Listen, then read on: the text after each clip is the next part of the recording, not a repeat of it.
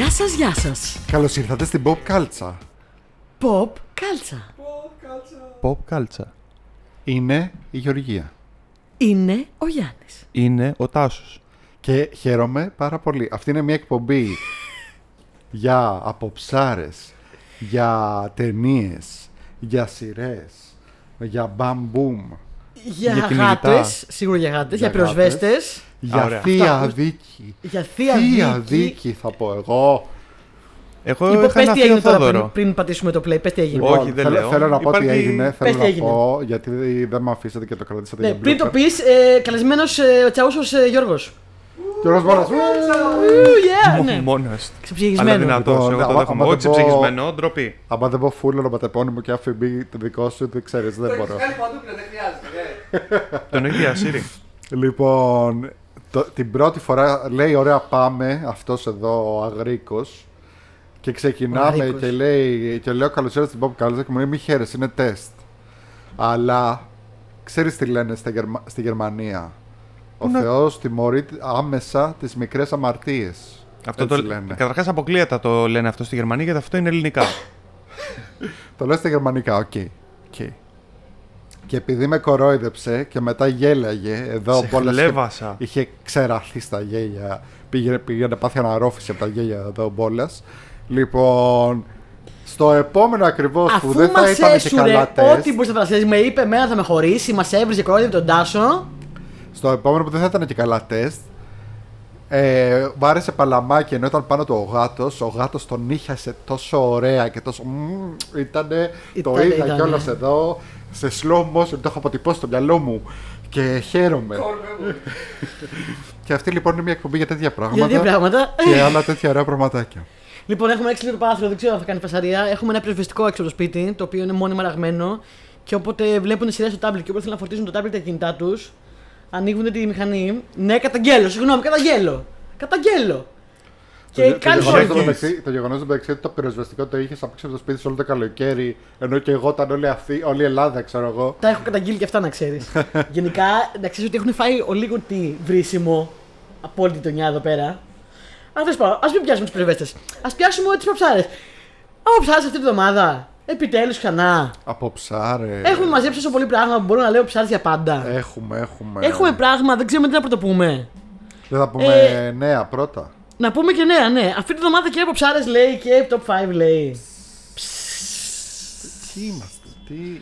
Σε κακομαθαίνουμε. Ναι, η αλήθεια. Τα είναι ζητάτε να αυτή. κάνουμε, τι να κάνουμε. Τι ποια ήταν η εβδομάδα. Τα νέα τα δικά μα είναι δικά ότι πήγαμε στο Midnight Express. Σωστά, μπράβο. Ε, Πήγαμε στο Midnight Express, είδαμε Batman. Είδαμε Batman. Το του 1989 Tim Burton, ωραία ήταν. Ωραία ήταν. Μιλήσαμε και με τον Άκη τον Καπράνο, θα έρθει και στην εκπομπή. Μας Άντε, α- μας μακάρι. ακούει, λέει. Μπορεί και να ήταν ευγενικός ο άνθρωπος. Πάντως μας ήξερε. Μας ήξερε Μας πάντως. ήξερε. Μπορεί και πάλι να ήταν ευγενικός και να πει Α, φυσικά. Φυσικά δεν και ξέρω- σας ξέρω ποιοι είναι αυτοί. ποιοι Φυσικά. είναι, πείτε μου, Δεν ποιοι ξέρω, δεν ξέρω είναι. τι. Έχω ιδέα ποιοι είναι. Δεν ξέρω τι- την προπ κάτσα. Την προπκάλτσα. Δέχτηκε όμως να έρθει, άρα κάτι θα ξέρε. Ναι. Ε, ήταν ωραία, κάναμε ωραία συζήτηση απ' έξω. Δεν είχε βέβαια πάρα πολύ χαβαλέ γιατί αυτή η ταινία δεν έχει πάρα πολύ ατάκα. Νομίζω ότι το 2 έχει πιο πολύ ατάκα. Ε, αλλά ήταν πάρα πολύ ωραία. Ε, κάναμε ωραία συζήτηση απ' έξω. Βρεθήκαμε με κόσμο εκεί πέρα απ' έξω. Τα λέγαμε πάρα πολύ ωραία. Ε, τι άλλο κάναμε; Κάναμε και ε, live στην άλλη σου εκπομπή. Επίσης την προηγούμενη εβδομάδα. Κάναμε live στο Comic Street Live. Μπορείτε να πάτε να δείτε τις φάτσες μας. Μπορείτε να πάτε να δείτε την Έτσι κι εκπομπή. αλλιώς μπορείτε να δείτε τη φάτσα μου κάθε εβδομάδα. Σε Αυτό δύο μου κάθε εβδομάδα, αλλά διαφορετικές- αυτή τη φορά ήμουνα και εγώ, Comic Street Live. Είχα βάλει τα, τα καλά μου, είχα χτενίσει τα μαλλιά μου. Και ήμουνα Ναι. και εγώ. Πολύ ωραία ήταν, πέρασε πάρα πολύ ωραία. Πέρασε Ωραία πάρα πολύ ήταν, ωραία στο περάσαμε Comic ωραία. Street. Μ' άρεσε πάρα πολύ. Γιατί όχι. Μ' άρεσε εκεί, ωραία, τα είπαμε με τη Λένα. Θα, να, θα ξανάρθω. Να Ήρθαν και, ξεκαλέσετε. κα- ήρθαν και κάποια καλτσάκια που πήραν μέρος στη συζήτηση. Ήρθαν τα καλτσάκια. Σκάσανε μύτη. Μετά κάποια καλτσάκια είδαν την εκπομπή τους, σου άρεσε, μπήκαν στο φόρουμ. Είπαν Είδες. ότι μπήκαμε στο Comic Street Forum γιατί είμαστε από Pop Culture και Geek Detective. Είδες. Ναι. Ε, Λέει το πλάκ. Φέρνω, παιδί, ένα λέει το πλάκι. Δικά μας την εκπομπή, συγγνώμη. Φέρνω, παιδί, άμα μου, δεν τον κάνουμε κόσμο. plug, plug εδώ, δεν θα κάνουμε. Και Είναι μιας που- και είπες plug, λοιπόν, έχουμε μαζί μας το χορηγό μας. Ο οποίο επανήλθε. Ω, πανήλθε χορηγός. Επανήλθε. Πούντος δεν είναι εδώ, θα τον φέρουμε όμως. Θα τον φέρουμε. Λοιπόν, έχουμε το χορηγό της εκπομπής μας, ο οποίος είναι το Paradox Project στην Καλυθέα, τρία στην Paradox Καλυθέα και ένα στην Project. Πάρο.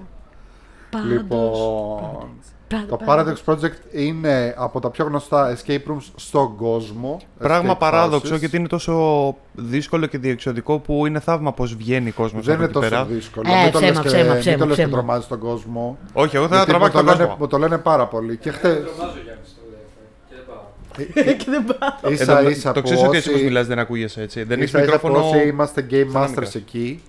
Καλά, εσύ έτσι και αλλιώς νόμιζες ότι είναι τρομακτικό και horror και Να δεν σου πω, πήγαινες. Ε, σε ένα σε έχω για άλλο, αλλά μετά μόλις πούμε το Paradox. Εγώ ήθελα να πάω, ήταν χωρά, δεν ήθελα να πάτε. Έχω Λοιπόν. υπόψη μου ένα πάρα πολύ τρομακτικό που μου έχουν πει εδώ τα παιδιά. Το έχω και εμένα. Ωραία. Το Paradox Project Paradox λοιπόν που Project, είναι ναι, χορηγός Paradox. της εκπομπής δεν είναι τόσο δύσκολο. Ε, Είναι ωραία η γρήφη. Όχι, θα ρε το- παιδιά, μια χαρά. Αλήθεια, θα σας αρέσει πάρα πολύ. Ε, και οι Game Masters που είναι εκεί, που είναι όλοι ένας και ένας, ε, είναι εκπαιδευμένοι έτσι ώστε να, πώς να το πω, να χειρίζονται όλους τους παίκτες. Δηλαδή, είτε έχεις παίξει πρώτη φορά, είτε έχεις παίξει... Ακόμα και οι παιδιά πάνε στο Paradox και μπορούν να παίξουν. Βεβαίως, έχουμε παιδικά Και πάρτι μιας και το είπα πολλά. αυτό και μιας και το λέμε ε, στο θέμα Εδώ ο μας. Μπόλας κάτι ψιθυρίζει συνέχεια και δεν τον ακούω καν εγώ, πόσο μάλλον να τον ακούει ε, το μικρόφωνο. Λοιπόν, Λοιπόν, μείνει αστείο, μου λέει προχθέ η φίλη μου, η Μαρία. Ε, μίλαγα λέει με μια άλλη μαμά, γιατί είναι μαμάδες, έχουν παιδάκια. Μίλαγα λέει με μια άλλη Ναι, μαμά. αυτό σημαίνει ότι είναι Και μαμάδες. μου είπε ότι ε, το, το, ο γιος μου λέει έχει την επόμενη εβδομάδα γενέθλια και μου ζήτησε να του κάνω πάρτι. Λέει τι σου ζήτησε; Λέει μου ζήτησε να τον πάω σε escape room ναι. και μετά να πάμε να φάμε sushi. What? Αυτά τα δύο. Ε, Δικό μου παιδί πρέπει να είναι αυτό. Ο γιος είναι 9.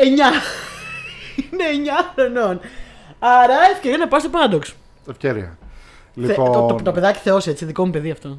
Ναι, αυτό το Πραγματικά. παιδάκι βασικά, όντως, όπως είπε ο Πόλες, μάλλον είναι μια 23χρονη φοιτήτρια ξέρω, φιλολογίας. Όχι, Ναι. πάνε και παιδιά Κοντά. στο Paradox. Επίσης, ε, τι άλλο να Κάνουν πούμε; και πάρτι. Ε, Και τρώνε σούσι. αν θέλετε να κλείσετε λοιπόν για το Paradox, το οποίο έχει βγει και τα τρία παιχνίδια έχουν βγει από τα καλύτερα στον κόσμο, Στον κόσμο. Ε, έχετε έκπτωση Πολλές pop χρονιές στη κάλτσα σειρά κιόλας, έτσι. για όλες τις μέρες της εβδομάδας 10% έκπτωση. Αρκεί να γράψετε στα σχόλια pop κάλτσα μείον 10%. Πάτε στο paradoxproject.gr ή παίρνετε τηλέφωνο, λέτε Popcalza, μας έστειλαν από την Popcalza, εμείς είμαστε εδώ, Popcalza, ήρθαμε και θα σας δώσουν έκπτωση. Τι άλλο θέλετε. Ε, μόνο για μας κάνει έκπτωση το Paradox Project, έτσι. Και αν Μόνο είστε για μας. τυχεροί, ε, αν είστε τυχεροί, μπορεί να δείτε και κάποιον από εμάς εκεί. Δεν ξέρεις. Πο- Πολύ Δεν πιθανό. ξέρεις. Πολύ, πολύ Δεν πιθανό. ξέρεις. Δεν ξέρεις. Δεν ξέρεις. Λοιπόν, αυτά λοιπόν. Ε, τι άλλο, έχουμε αποψάρει. Κοίτα. Λοιπόν, στο... Κάποιοι από εμάς θα το δουν σίγουρα, όχι μόνο αν είναι τυχεροί. Σ, Μην πεις άλλα, μην πεις άλλα. μην Δεν πεις λέω όλες. άλλα, δεν λέω άλλα. Θα Να τα βγάλω. ακούσεις ο Δημήτρης και θα τρελαθεί, θα μου στέλνει Εγώ τι μηνύματα. είπα, είπα θα δουν κάποιοι από εμάς. Μπορεί να είναι ο Γιάννης στο παράθυρο και να φωνάζει. Κλειτονίστρα! Αυτό είναι. Αυτό είναι για να μην πάνε. λοιπόν. Παίξεις χρυσό φτιάρι σήμερα. Δηλαδή; Ποιος πέθανε, ο. Πέθανε ο... Έλα, Ο Α, κύριος- ο ο Μάικλ Γκαμπόν. Γκαμπόν. Ο κύριος Γκαμπόν πέθανε. Ο, Ναι. ο Dumbledore, ο Βου, ο δεύτερος. Θεός χωρέστον, ήταν εντάξει, ήταν 80 κάτι χρονών. Θεός χωρέστον. Και στα, και στα, όχι, στη ζωή σε εμάς. Λένε όχι και στα δικά μας. Τι λένε. Είμαι ένας λειτουργικός άνθρωπος. Χρόνου. Ένας ενήλικας λειτουργικός άνθρωπος που ξέρει τι λένε σε αυτές τις περιπτώσεις και του χρόνου. Και στα δικά μας. Ε, όχι, μακριά από εμάς. Ε, ζωή σε λόγο μας. Όχι, δεν χρειάζεται να λέμε συνέχεια τέτοια. Ε, Επίσης μου είπαν τις προάλλες ότι μάθανε μέσα από την εκπομπή Ναι. τι σημαίνει doom scrolling. Από σένα. Και λέει, ξέρω εγώ, Α, τώρα, τώρα καταλαβαίνω γιατί χάνω το χρόνο μου. Η Γεωργία Ε. έμαθε τι είναι ο θρόνος; Η Γεωργία έμαθε τι είναι ο θρόνος. Τώρα ότι. Εγώ άλλα πράγματα φαντάστηκα από τον Όταν, χρόνο. λέμε, όταν κάθομαι στο θρόνο. Ειλικρινά, όταν είπες κάθομαι στο, θ- το χρό- στο θρόνο στο Pop Cultures, ε, φαντάστηκα τη Lazy Boy. Αυτό. Δεν μου πήρε μυαλό πουθενά άλλου. Είσαι πολύ αθώα. Είμαι πάρα πολύ αυτό. Επίσης, ε, κα, κα, καταπληκτικό, καταπληκτικός φίλος Δημήτρης ο οποίος ε, έστειλε το καταπληκτικό comment στη σελίδα Pop Cultures. ε, το podcast έχει πάρει την κάτω βόλτα, δεν είναι κανείς άρρωστος. Τελευταία λέει δεν είναι κανείς άλλο. Και το καθυσίχασα. Σιγά σιγά. Μια χαρά με ανησυχεί καθόλου. Άσε τώρα, έχετε, είναι και εποχή. ε. Έχετε τώρα στην όπρο, θα γίνει χαμός. Κάνουμε γυμναστικές, θα πάθουμε ψήξη αυτά, όλα. Μια χαρά. Βροχές αυτά.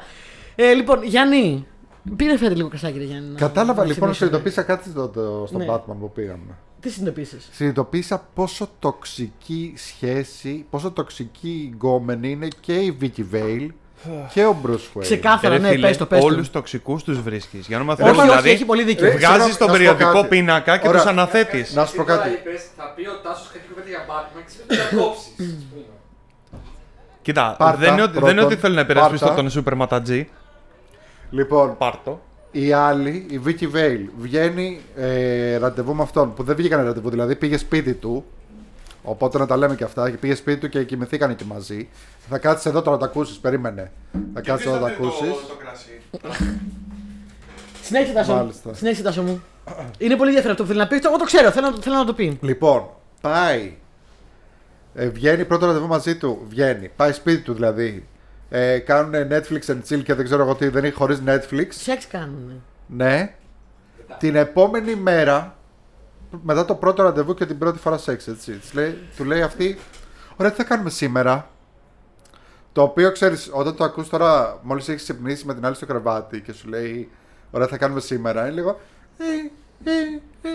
Ε, της λέει αυτός ε, δεν ξέρω, έχω κάτι δουλειές, έχω ένα ταξίδι κτλ. Λέει αυτή εντάξει, οκ. Πάει να φύγει και λέει στον άλλον, στον Άλφρεντ, ε, να έχετε καλό ταξίδι. Μα λέει, μα δεν θα πάμε πουθενά. Καλό χάπατο. Καλό χάπατο Άλφρεντ. άλλος, άλλος από εκεί. Καλό χάπα το Άλφρεντ. Τι, και λέει αυτή, τι, δεν πάει πουθενά με ψέματα. Τον ακολουθεί, τον ακολουθεί με το αμάξι και με τηλεφακό. Στόκερ. Γιατί είναι φωτορεπόρτερ και έχει τηλεφακό. Στόκερ. Εντελώς στόκερ. Εντελώς στόκερ. Και μετά τον παίρνει 850 τηλέφωνα, ενοχλεί τον Άλφρεντ που είναι στην ουσία πατέρας του κτλ. Και όταν αυτός τελικά. του- Γιατί του λέει ο Άλφρεντ, Α, σε έχει πάρει 850 τηλέφωνα. Λέει άντε, αυτός λέει Παίρνει άντε. μεσημέρι τρεις η ώρα που είναι ώρα και είναι ησυχίας. ναι, ναι, ναι. Άντε, λέει αυτός να πάω, να πάω να τη βρω. Πάει αυτός σπίτι της, του κλείνει την πόρτα στη μούρη. Τώρα πες μου ότι δεν είναι τοξικό αυτό το πράγμα. Ε, μην την πείτε εύκολη. Λοιπόν, απ' την άλλη, ο άλλος μεταξύ από ένα. Συγγνώμη κιόλας, μου επιτραπεί η έκφραση. Σε επιτρέπουμε. Α- από ένα πίδουλο, ε, μετά από ένα πίδουλο, ένα, λέει Αυτή είναι η γυναίκα της ζωής μου, θα πάω να του πω ότι είμαι ο Batman. Το πιο μεγάλο μυστικό που έχει ότι είναι ο υπερήρωας που ψάχνουν όλοι και τον θέλουν να τον βάλουν μέσα κτλ. Θα πάω να του πω ότι είμαι ο Batman. Δηλαδή, εγώ λέω, φαντάζομαι μια Gotham που είναι γεμάτη γκόμενες που γυρνάει μία στην άλλη και λέει «Ρε, Καλά, πέρσι είχα βγει με, το, με ένα ραντεβού με τον Bruce Wayne. Το, τον το Batman, ξέρεις ότι είναι ο λες. Batman. Κάνε τον Batman λες. Μα φυσικά. Καλά, εμένα μου το είπε πριν φτάσουν καν τα ορεκτικά. ε, Αυτό έχει μεταξύ- παίξει σε κόμικ, το ξέρετε έτσι. Το- Έχει παίξει σε ένα κόμικ, το έχω δει. Ποιο; Να- ναι. Έχω δει μ, να μιλάνε σε Ελίνα Κάιλ με ποια άλλη. Με τη Δεν Lois θυμάμαι. Lane. Όταν ήταν. ε, Μπορεί, να μπορεί. παντρευτούν. Εσένα τι σου έκανε τώρα που βγήκατε; Καλά, εμένα έκανε αυτό το ωραίο που κάνει που με βάζει στα μάξι του και πάει με, με 200 πάνω σε ένα τοίχο. Ενώ με Και- έχει και εκεί απαγάγει. που- ενώ με έχει απαγάγει και εκεί που νομίζω ότι θα πεθάνω γιατί πάει με 200 βουρ πάνω σε ένα τοίχο. Τελικά δεν τελικά πεθαίνω. είναι ολόγραμμα και ήταν η σπηλιά του που είναι γεμάτη τροκτικά. και. ε, και Κουβαλάνε όλα λύσα. ναι, που κουβαλάνε όλα λύσα. Όλα. Και εκεί πέρα τι, δηλαδή, και τι κάνατε; Ε, τίποτα, ξέρεις, κλασικά μου ρίξε χλωροφόρμιο. και μετά ξύπνησα την άλλη μέρα στο κρεβάτι μου και μου είχε πάρει κάτι μέσα από το σουτιέν. Αυτό το πράγμα είναι στην ταινία, δεν κάνουμε πλάκα. Όλα αυτά τα πράγματα Λοιπόν, που Ε, περιέγραψε. να είμαστε δίκαιοι Και να όμως. λέει η άλλη, ξέρω Ο εγώ, «Α, μοναδικός αχ, λόγος τι που τα ρομαντικό». αναφέρεις όλα αυτά είναι επειδή αυτός όταν ήθελε να ρίξει την άλλη είχε να της πει ότι ξέρεις είμαι ο Batman. Ενώ εσύ έχεις να πεις, ξέρω εγώ, ε, έχω βγάλει δραματική σχολή. Sorry κιόλας. Ότι έχει Υπάρχει- podcast. Έχω- podcast έχω- λέει πλέον. Ε, ωραία. έχω τις εκπομπές. Έχεις Έχεις εκπομπές. podcast. Ο άλλος τιμωρεί το Σε έγκλημα, μια ξέρω εγώ, παράσταση. και μπορεί να το ρίξει στο τραπέζι αυτό το πράγμα και εσύ μπορεί να πεις Γεια Οπό- σου. Οπότε Εκφωνητής pop δικαιούται culture. να, να χρησιμοποιήσει χλωροφόρμιο. Εσύ θα το κάνεις. Να βάζεις το podcast. Λοιπόν. Because αυτό- I'm Θα πιστέψεις το Batman. εξής. Είσαι ο Batman. Ναι. Τιμωρείς τους κακούς. Ναι. Άμα κάνεις εσύ το κακό, ποιος θα τιμωρήσει; Η μπάτση του Gotham. Σωστό. Με αυτά τα πράγματα μεγαλώσαμε, παιδιά, και μετά αναρωτιόμαστε γιατί βγήκαμε έτσι. Ναι. Είναι λοιπόν. το μεταξύ βασικό, Ναι. το οποίο όλο αυτό το stalker, το psycho, τα πάντα τα αναιρεί όλα, μηδενίζονται όλα, δεν υπάρχουν. Ποια είναι αυτή η τύψη, σαν ποια την παίζει; Η Kim Basinger. Η Kim Basinger. όπως τη λέμε εδώ. Τι. Επομένως, αυτόματα, επειδή είναι κουκλάρα, δεν είναι stalker, δεν είναι τοξική. Α, ναι, αυτό επίσης. Επειδή, επειδή είναι Kim Basinger, ισχύει αυτό που λέει ο Γιώργος. επειδή είναι η Kim Basinger και είναι πα, καρακουκλάρα. Ε, δεν, φι- το- φίλε το- Πιτσιρικά που δεν ξέρεις ποια είναι η Kim Basinger, κάνε ένα μικρό διάλειμμα να γκουγκλάρεις και έχει υπόψη ότι όταν υπήρχε Kim Basinger ήταν το καρτεσιανό μηδέν για, α, με, α, Κοίτα, με το οποίο θα λοιπόν, συγκρίνονται όλες οι να σου υπόλοιπες πω εγώ, γυναίκες. Ένα, Ειδικά στο LA Confidential. Το- καλά και στον Batman. Ε, λοιπόν, να πω κάτι άλλο που θα δεις εγώ και δεν με αρέσει πάρα πολύ, με, με σύγχυσε πάρα πολύ στην ταινία. Πες. Η Kim Basinger, η οποία εντάξει, δεν, το- δεν, δεν συζητάω ότι είναι πανέμορφη σε αυτήν την ταινία, Μ' είναι αρέσει στο που το πες απόγειο. ενδιάμεσα. Ούτε Η Kim Basinger, Basinger. ούτε, Bas- ούτε, ούτε Basinger που το λέμε εδώ, ούτε Basinger που το λένε εκεί. Basinger είναι. Basinger. Λοιπόν, η Kim Basinger ε, στην ταινία Hellbait. φοράει συνεχώς. Είναι μια κοπέλα με ξανθά μακριά μαλλιά, άσπρη επιδερμίδα, η οποία φοράει συνεχώς λευκά ρούχα. Και μόλις το είδα αυτό, συνειδητοποίησα, αφού το, το, το λέγαμε με την κοπέλα σου, γιατί σε μια φάση σκάει και είναι σε μια δεξίωση και φοράει ένα μακρύ άσπρο φουστάνι. Και μου λέει η κοπέλα του Τάσου, γιατί φοράει νηφικό αυτή; και λέω, δεν φοράει νηφικό της, λέω. Ε, απλά ο Tim Burton έχει μια ψύχωση όλες οι πρωταγωνίστε, τα love interest ταινίες του να είναι ξανθιές και να φοράνε λευκά ρούχα. Άσπηλε. Και μετά συνειδητοποίησα ότι όχι μόνο το έχει κάνει αυτό στις, στις κανονικές ξανθιές, το έχει κάνει. Έχει βάψει μία Κριστίνα Ρίτσι και μία Γουάνα Ράιντερ, τις πιο, τις πιο διάσημες μελαχνές, Μελαχνές.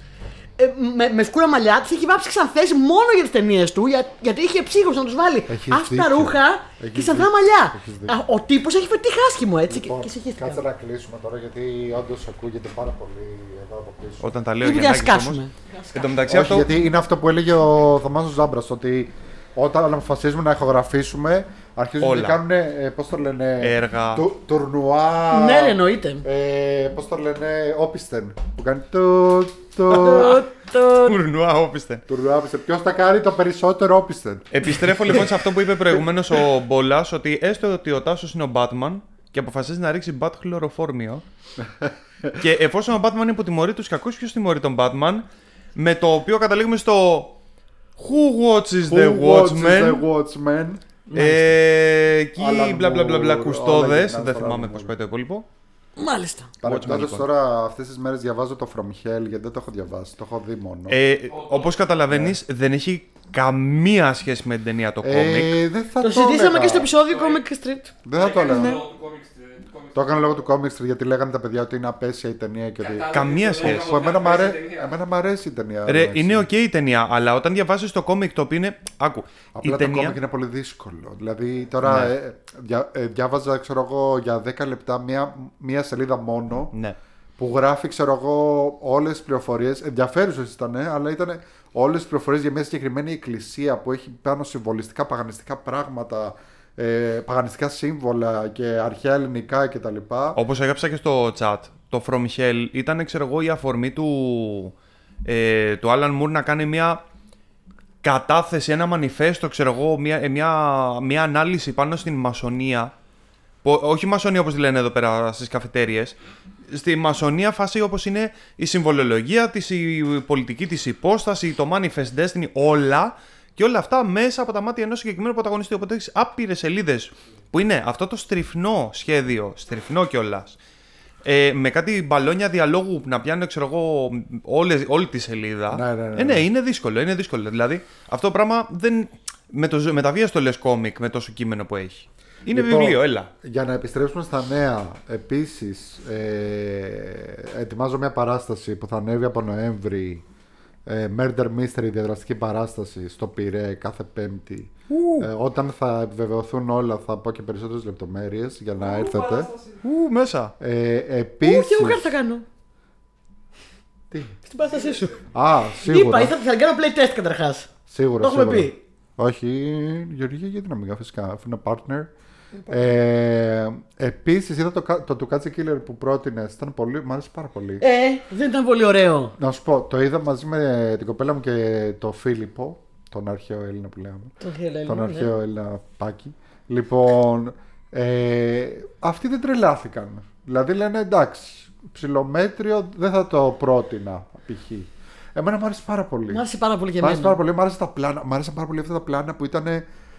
Ε, ανοιχτά πλάνα από το δρόμο και να βλέπεις ουρανοξύς. Δηλαδή ένιωσα ότι είμαι όντως μέσα. Ναι, ναι, ναι, τα έλεγα, τα έλεγα. Τα έλεγα. Ότι Ειδικά στην είμαι αρχή. στο. Πού, πού ήταν, στο Σικάγο; Ναι. Ότι είμαι εκεί, ρε παιδάκι μου, στην Εντάξει, πόλη χάνει μέσα. λίγο steams προς το τέλος ταινία, αλλά γενικά είναι πάρα πολύ καλή. Πολύ, πολύ, πολύ καλή. Πολύ, πολύ, πολύ μου άρεσε. τίμια. Πολύ και φάση 7 και τα λοιπά. Ναι. Πολύ μου άρεσε. Ναι. Ε, και τι άλλο, κάτι άλλο μου πες ότι είδες από αυτά που προτείναμε. Τι είδα; Όλα τα βλέπω αυτά που προτείναμε. Τι μου πεις να δω και δεν είδα. Δεν θυμάμαι. Όλα τα βλέπω. Θα το πάμε θυμηθώ, να θα το θυμηθώ κι εγώ. συνεχίσουμε. Θα το θυμηθώ. Ναι. Ή έχουμε Πάμε. και άλλα νέα; Ε, όχι. Πάμε.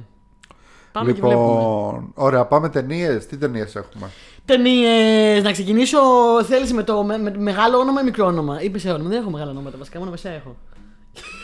Ξεκίνα με Λοιπόν. όποιο θες. Ε, Blue Beetle. Το είδες; Το είδα, το είδες; Δεν πρόλαβα ακόμα. Δεν το δεν είδες. πρόλαβα. Όχι, θέλω να το δω. Ωραία. Blue Beetle. Ε, να μας πει και ο Γιάννης τη γνώμη του. Ε, Όταν ξεκινάμε έτσι δεν πάει όχι, καλά. κοίτα, άκου να σου πω. Λοιπόν, το Blue Beetle είναι η τελευταία ταινία της DC η οποία είπαμε είναι και δεν είναι μέσα στο σύμπαν. Δεν ξέρουμε αν είναι στο παλιό face, το κυρίω Ο face. James και τι Gunn είναι. είπε ότι ο Ζόλο θα. Ο ηθοποιός και πιθανότατα και ο χαρακτήρας. Πιθανότατα ο χαρακτήρας, σίγουρα για τον ηθοποιό θα επιστρέψει στο DCU. Δεν το ξέρουμε ακόμα. Θα δούμε. Αφού αυτό πώς είπε θα ο είναι. Γκάν. Εντάξει, δεν, δεν, δεν, δεν το έχει πει στάνταρ. Ρε, τον αφού μου ηθοποιό, το όχι είπε εμένα, χαρακτήρα, σου τον λέω ηθοποιό. τώρα. Σε πήρε, σε πήρε τηλέφωνο. Για το είδα- Ζόλο το το είδα είπα, σαν δεν το ανακοίνωση. χαρακτήρα. Ο Ζόλο μπορεί να Ο έχει. Ζόλο Μαντουρέιρα.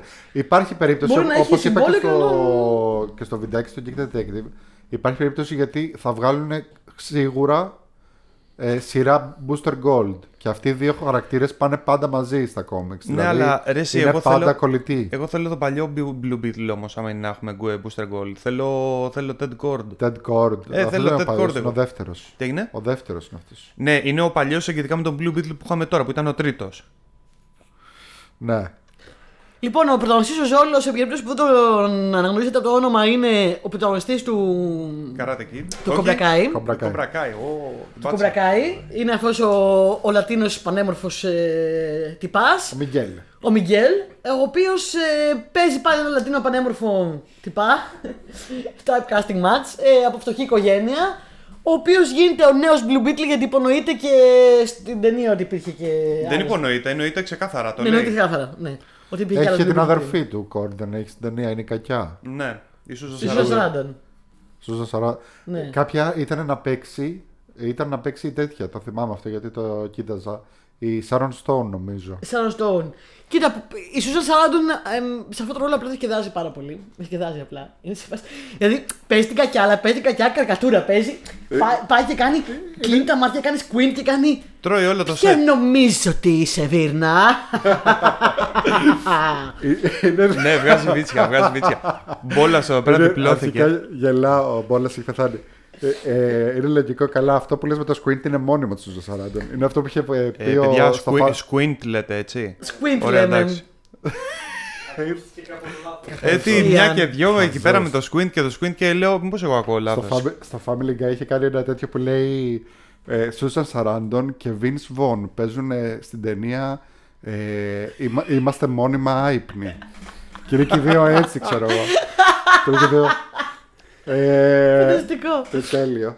Και πώς το λένε, είναι λογικό γιατί ξέρω εγώ και εγώ, άμα ήμουν στη θέση της, θα, θα έβγαινα σε κάθε σκηνή και θα ήμουν Βγάζω τόσα λεφτά σε αυτήν την ταινία. Βίρνα. Κυρία Σαράντον, όλο αυτό το σετ που βλέπετε εδώ πέρα έχει φτιαχτεί από βρόσιμα υλικά. Μπορείτε να το φάτε. Chewing the scenery.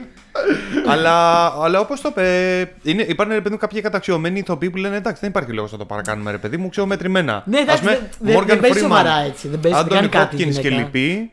Σκεδάζει απλά. Ε, ναι. Δε- Αυτός ε, θύμισε που λες πάρα πολύ στο στο Shazam το 2 Ναι. με την... ε, Την Ελένη Μίρεν. Την Ελένη Μίρεν Ω. στο Γιάννη το 2, ναι. Είναι εκεί, εκείνες οι φάσεις είναι ξεκάθαρα το είμαι καρικατούρα Disney. Ναι, ας ναι, πούμε. ναι, ναι. Καλά, η Ελένη Μίρεν δεν κάνει την πραγματική προσπάθεια. Η Ελένη Μίρεν στο Shazam 2 δεν τη σκεδάζει καν. Έτσι. Ναι, η δυστυχώς, Σαράντον ναι. στο Blue Beetle σκε- τη σκεδάζει. Τη Ε, σκεδάζει, μάλλον περνάει είναι- ωραία. Είναι σαν τον Άντωνι Χόπκιν στους Transformers.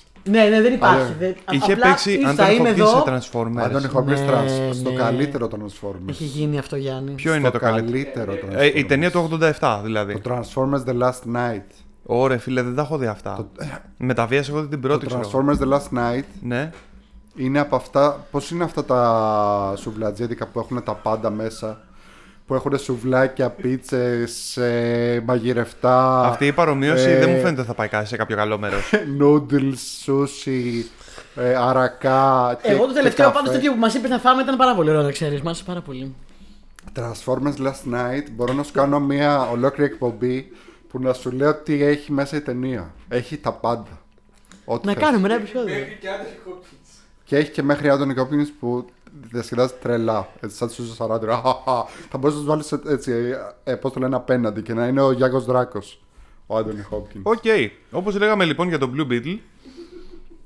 Ναι. Ε, Λοιπόν, τώρα- να πω εγώ μέχρι να μα μισό λεπτό γιατί μέσα τον μπισκότο σου. Παιδιά, καταρχάς- Άνοιξε τα μπισκότα και πήρε μία, πήρε μία τζούρα σαν να είναι πρεζάκια. Συγγνώμη. Δεν με τα λέω αυτά κιόλας. Πήρε μία, μία τζούρα από τα μπισκότα και έκανε. Αφού είναι πιστόλα με γέμιση πραλίνα. Ναι. Λοιπόν. Τάσο, δεν είναι ωραία. Το Blue Beetle δεν είναι τόσο άσχημο όσο λένε όλοι. Εντάξει, πήγε α- άκλαυτο πήγε. δεν το Καταρχά, είδε ποιοι είναι κανείς. αυτοί οι όλοι; Θέλω Όλοι. ονόματα. Ε, πήγε άκλαυτο, δεν το- δεν το είδε κανείς καταρχάς. Μπήκε μέσα. Η ταινία ήταν μεγάλη αποτυχία στην πρακτική. Ε, θα πω, θα ξεκινήσω τα καλά. Είχε πολύ ωραία αισθητική. Ωραία χρώματα. Έτσι πολύ. ε, retro wave. Ε, μοβ και ροζ και τέτοια και neon και αυτά. Βασικά, για όσοι είναι Έχει λίγο μια- μεγαλύτεροι, η χρωματική παλέτα ήταν GTA Vice City. GTA Vice City, ακριβώς αυτό ήταν η χρωματική παλέτα. Τι ακριβώς έχει παίξει αυτή το Vice City με Η τρελάνει πόλη- τώρα. το- Το ξέρω όμως. Η πόλη αυτή στην οποία διαμα- έπαιρνε μέρος η όλη φάση, δεν θυμάμαι πώς τη λέγανε. Είναι το Not Miami. Είναι το, μια διασταύρωση ενώ Miami με, με futurism μέσα, δεν ξέρω, και Atlantic City λίγο, δεν ξέρω. Ήταν πολύ, μου άρεσε πάρα πολύ αυτός ο συνδυασμός που είδα έτσι, new retro wave, futuristic ε, retro πόλη. Ο, ο Ζόλο ήταν όπως πάντα πάρα πολύ ωραίος και εγωιτευτικός και καλός.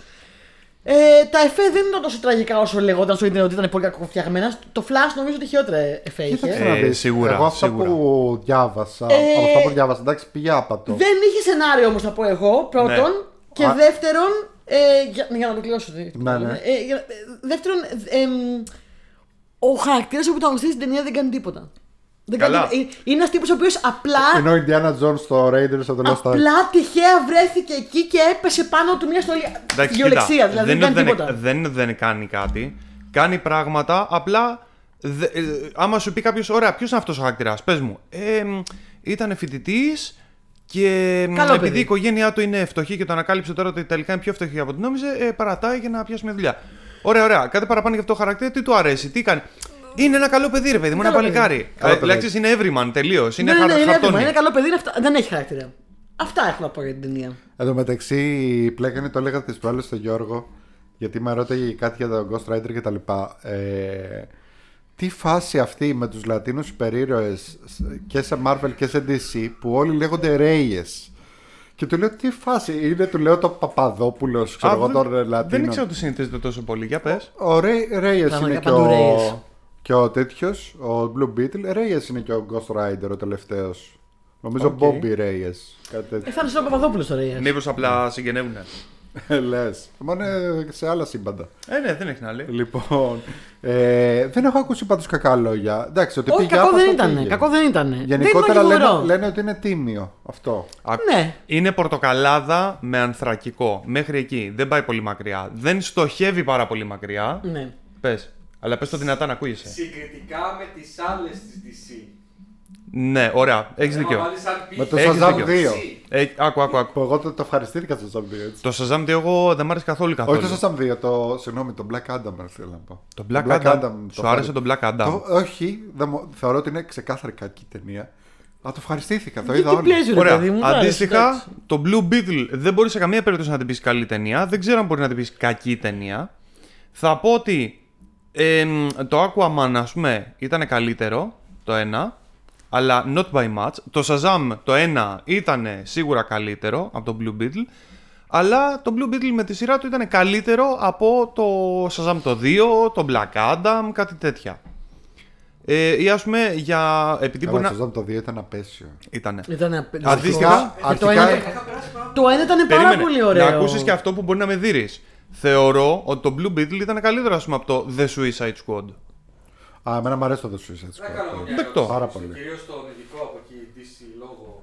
Ναι, δισολόγο. Δισολόγο. Δυσιολόγο. Εγώ δεν το είχα ξανακούσει ποτέ σαν χαρακτήρα του. Α, Το Blue όχι. Beetle. Όχι, είναι πολύ γνωστός και μάλιστα Καλά. είναι. Πολύ. Είναι Είναι γνωστός. γνωστός. Είναι γνωστός. Είναι από τους χαρακτήρες Είναι της αυτός ο Charlton. Είναι από τους χαρακτήρες της Charlton που την αγόρασε η DC κάποια στιγμή. Και αυτούς τους χαρακτήρες ήθελε να τους χρησιμοποιήσει ο Alan Moore, φαντάζομαι, στο Watchmen. Και πάνω σε αυτό τους βάσισε, αλλά μετά του λένε η DC ότι όχι, δεν θα πάρεις τους χαρακτήρες αυτούς που τους πληρώσαμε λεφτά να τους βάλεις στο Watchmen.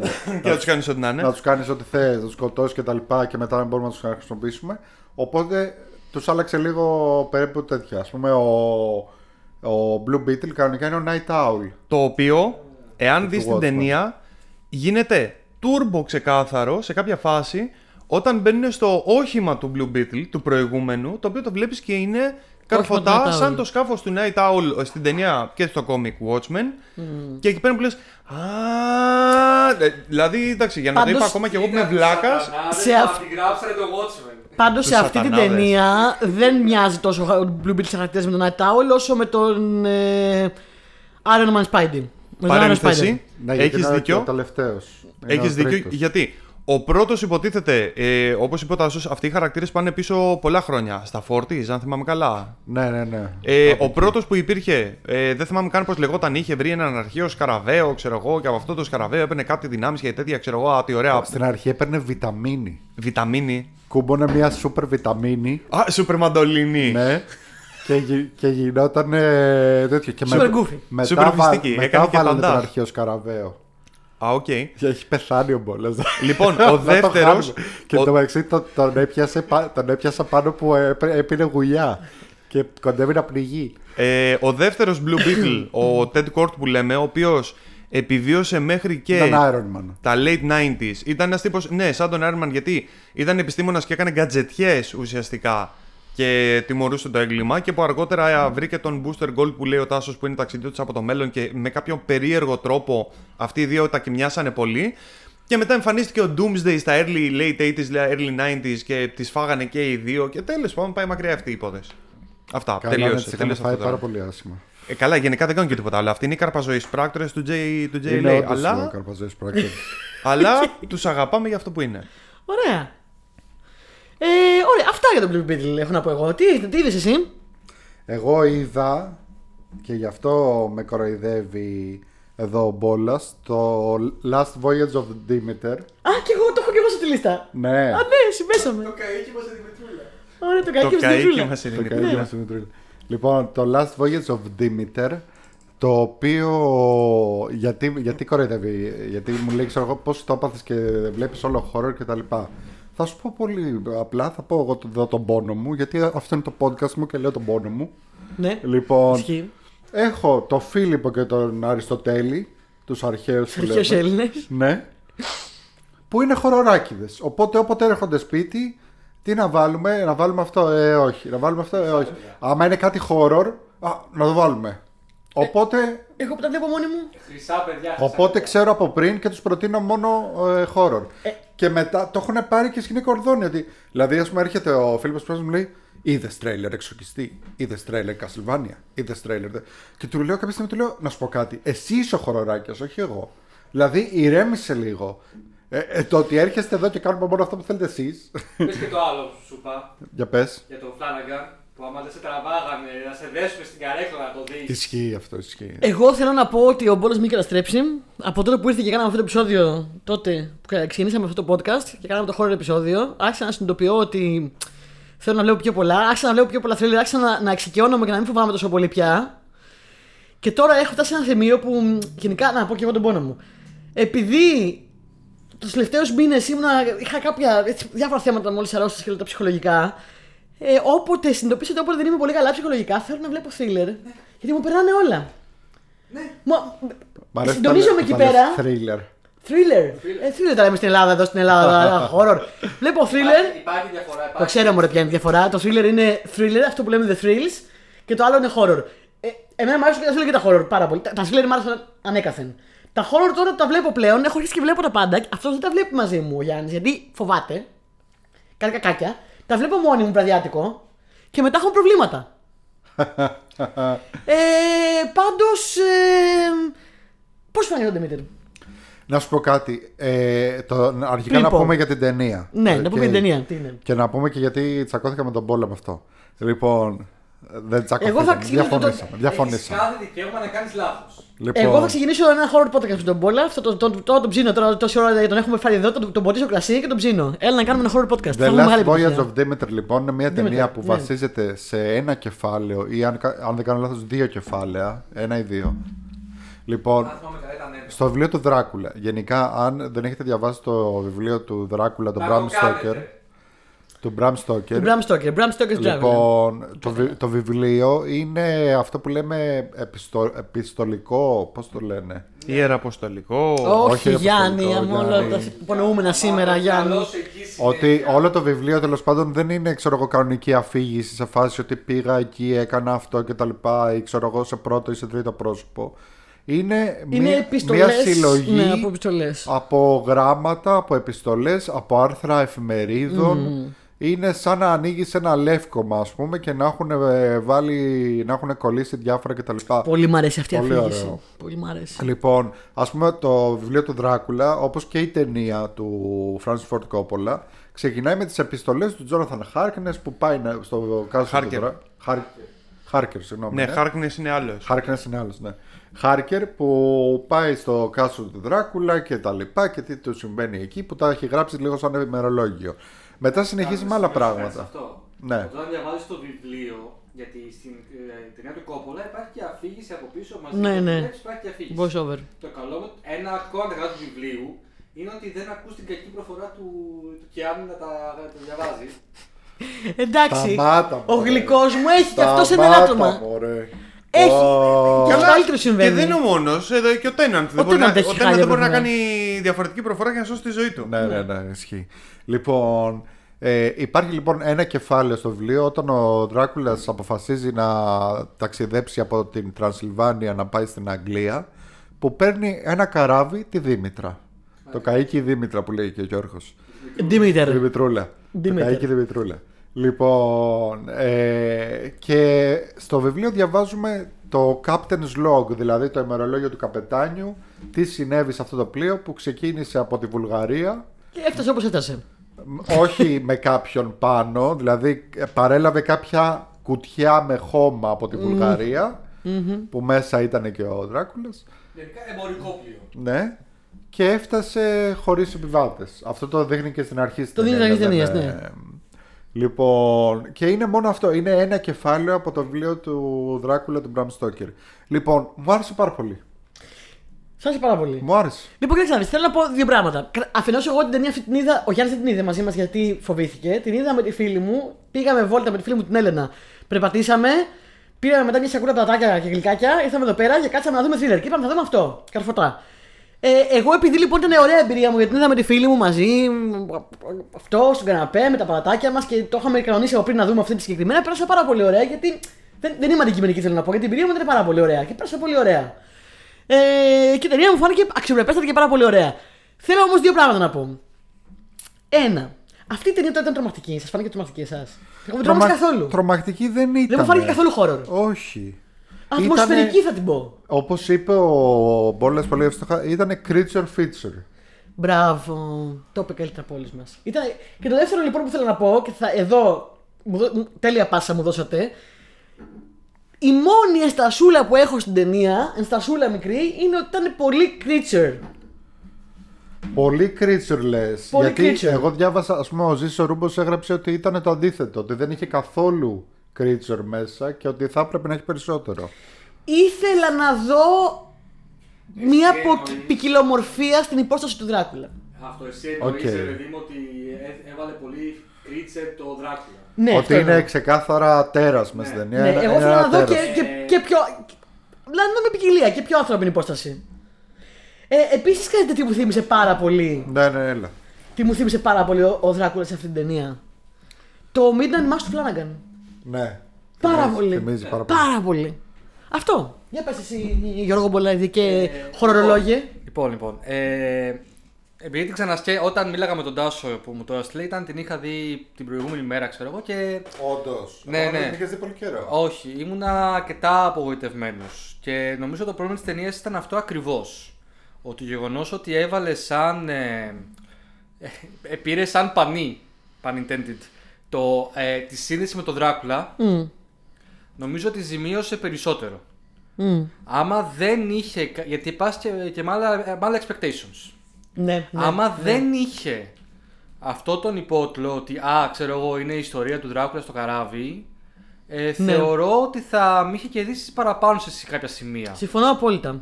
Συμφωνώ απόλυτα. Γιατί περίμενα άλλα πράγματα με αυτό το πράγμα. Αυτό και εγώ δεν είδα αυτό που περίμενα.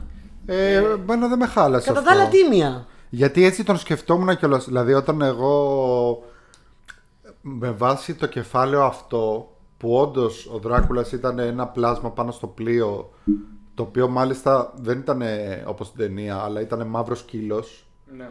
ε, όντως τους έτρωγε έναν έναν Ναι, ρε παιδί μου, εντάξει. Το άλλο που μου έκανε, δεν μου έκανε καλή εντύπωση γενικά είναι ότι ήταν ένα πλοίο ε, μόνο με απομονωμένο γιατί είναι ένα πλοίο στην ανοιχτή θάλασσα στον ωκεανό πουθενά ειδικά αφού έχουν φύγει από την ε, αφού, αφού έχουν βγει από τη Μεσόγειο και δεν μου έβγαλε ούτε το isolation του πλοίου ότι είμαστε κλεισμένοι εμείς και εμείς σε ένα πλοίο και κινδυνεύουμε από αυτό το, πρά- αυτό το πλάσμα δεν μου βγάλε ούτε αυτό, ούτε μου βγάλε ξέρω εγώ, την απεραντοσύνη ότι είμαστε ξέρω εγώ, εντελώς στα ανοιχτά μόνοι μας. Δεν υπάρχει τίποτα και. Δεν μου βγάλε τίποτα από τα δύο. Να σε ρωτήσω, όταν το είδες εσύ αυτό ήσουν στο διαμέρισμα κανονικά; Ω, Δεν ήμουν πάνω στο καράβι στα ανοιχτά Ε, ίσως, ίσως αυτό σε εμπόδισε. Λες, μήπως θα έπρεπε να γίνεται δηλαδή με προβολέα πάνω σε, εστι- σε, εστιο- σε εστιοφόρο; Ε, Εντάξει, δεν θα πω ρε παιδί μου στον κόσμο πώς να χαρεί την ταινία του, αλλά Και γενικά ο οι Γιάννης συνθήκες που στις δεν οποίες μπορούσε το να δει την βλέπεις ταινία στο- στο γράμμα του επηρεάζουν. YouTube. Επίσης, τελευταία ένσταση Ναι. είναι ότι για κάποιο λόγο, μάλλον για κάποιο είδους εφέ ή οτιδήποτε, αλλάξανε το. το εφόσον έχουν πατήσει πάνω στον Δράκουλα, Ναι. έχουν αλλάξει το, το μύθο του, το, το όλο ύφος του. ισχύει. Έχουν αλλάξει κάποια πράγματα στο μύθο. Ναι. Ναι, Ναι. Είτε- και μάλιστα ήταν, ήταν πολύ βασικό ξέρω εγώ, κομμάτι. Το, Ναι. ε, το εκμοντερνίσανε να το πω έτσι. Ναι. Ναι. ναι. Το οποίο δεν έβαζε κανένα νόημα. Θα ήταν. Όχι, αυτό ισχύει με το μύθο. Ε, σκηνοθέτης να πούμε είναι ο Αντρέ Όβερνταλ ε, που έχει κάνει επίσης το, Troll- το Troll Hunter.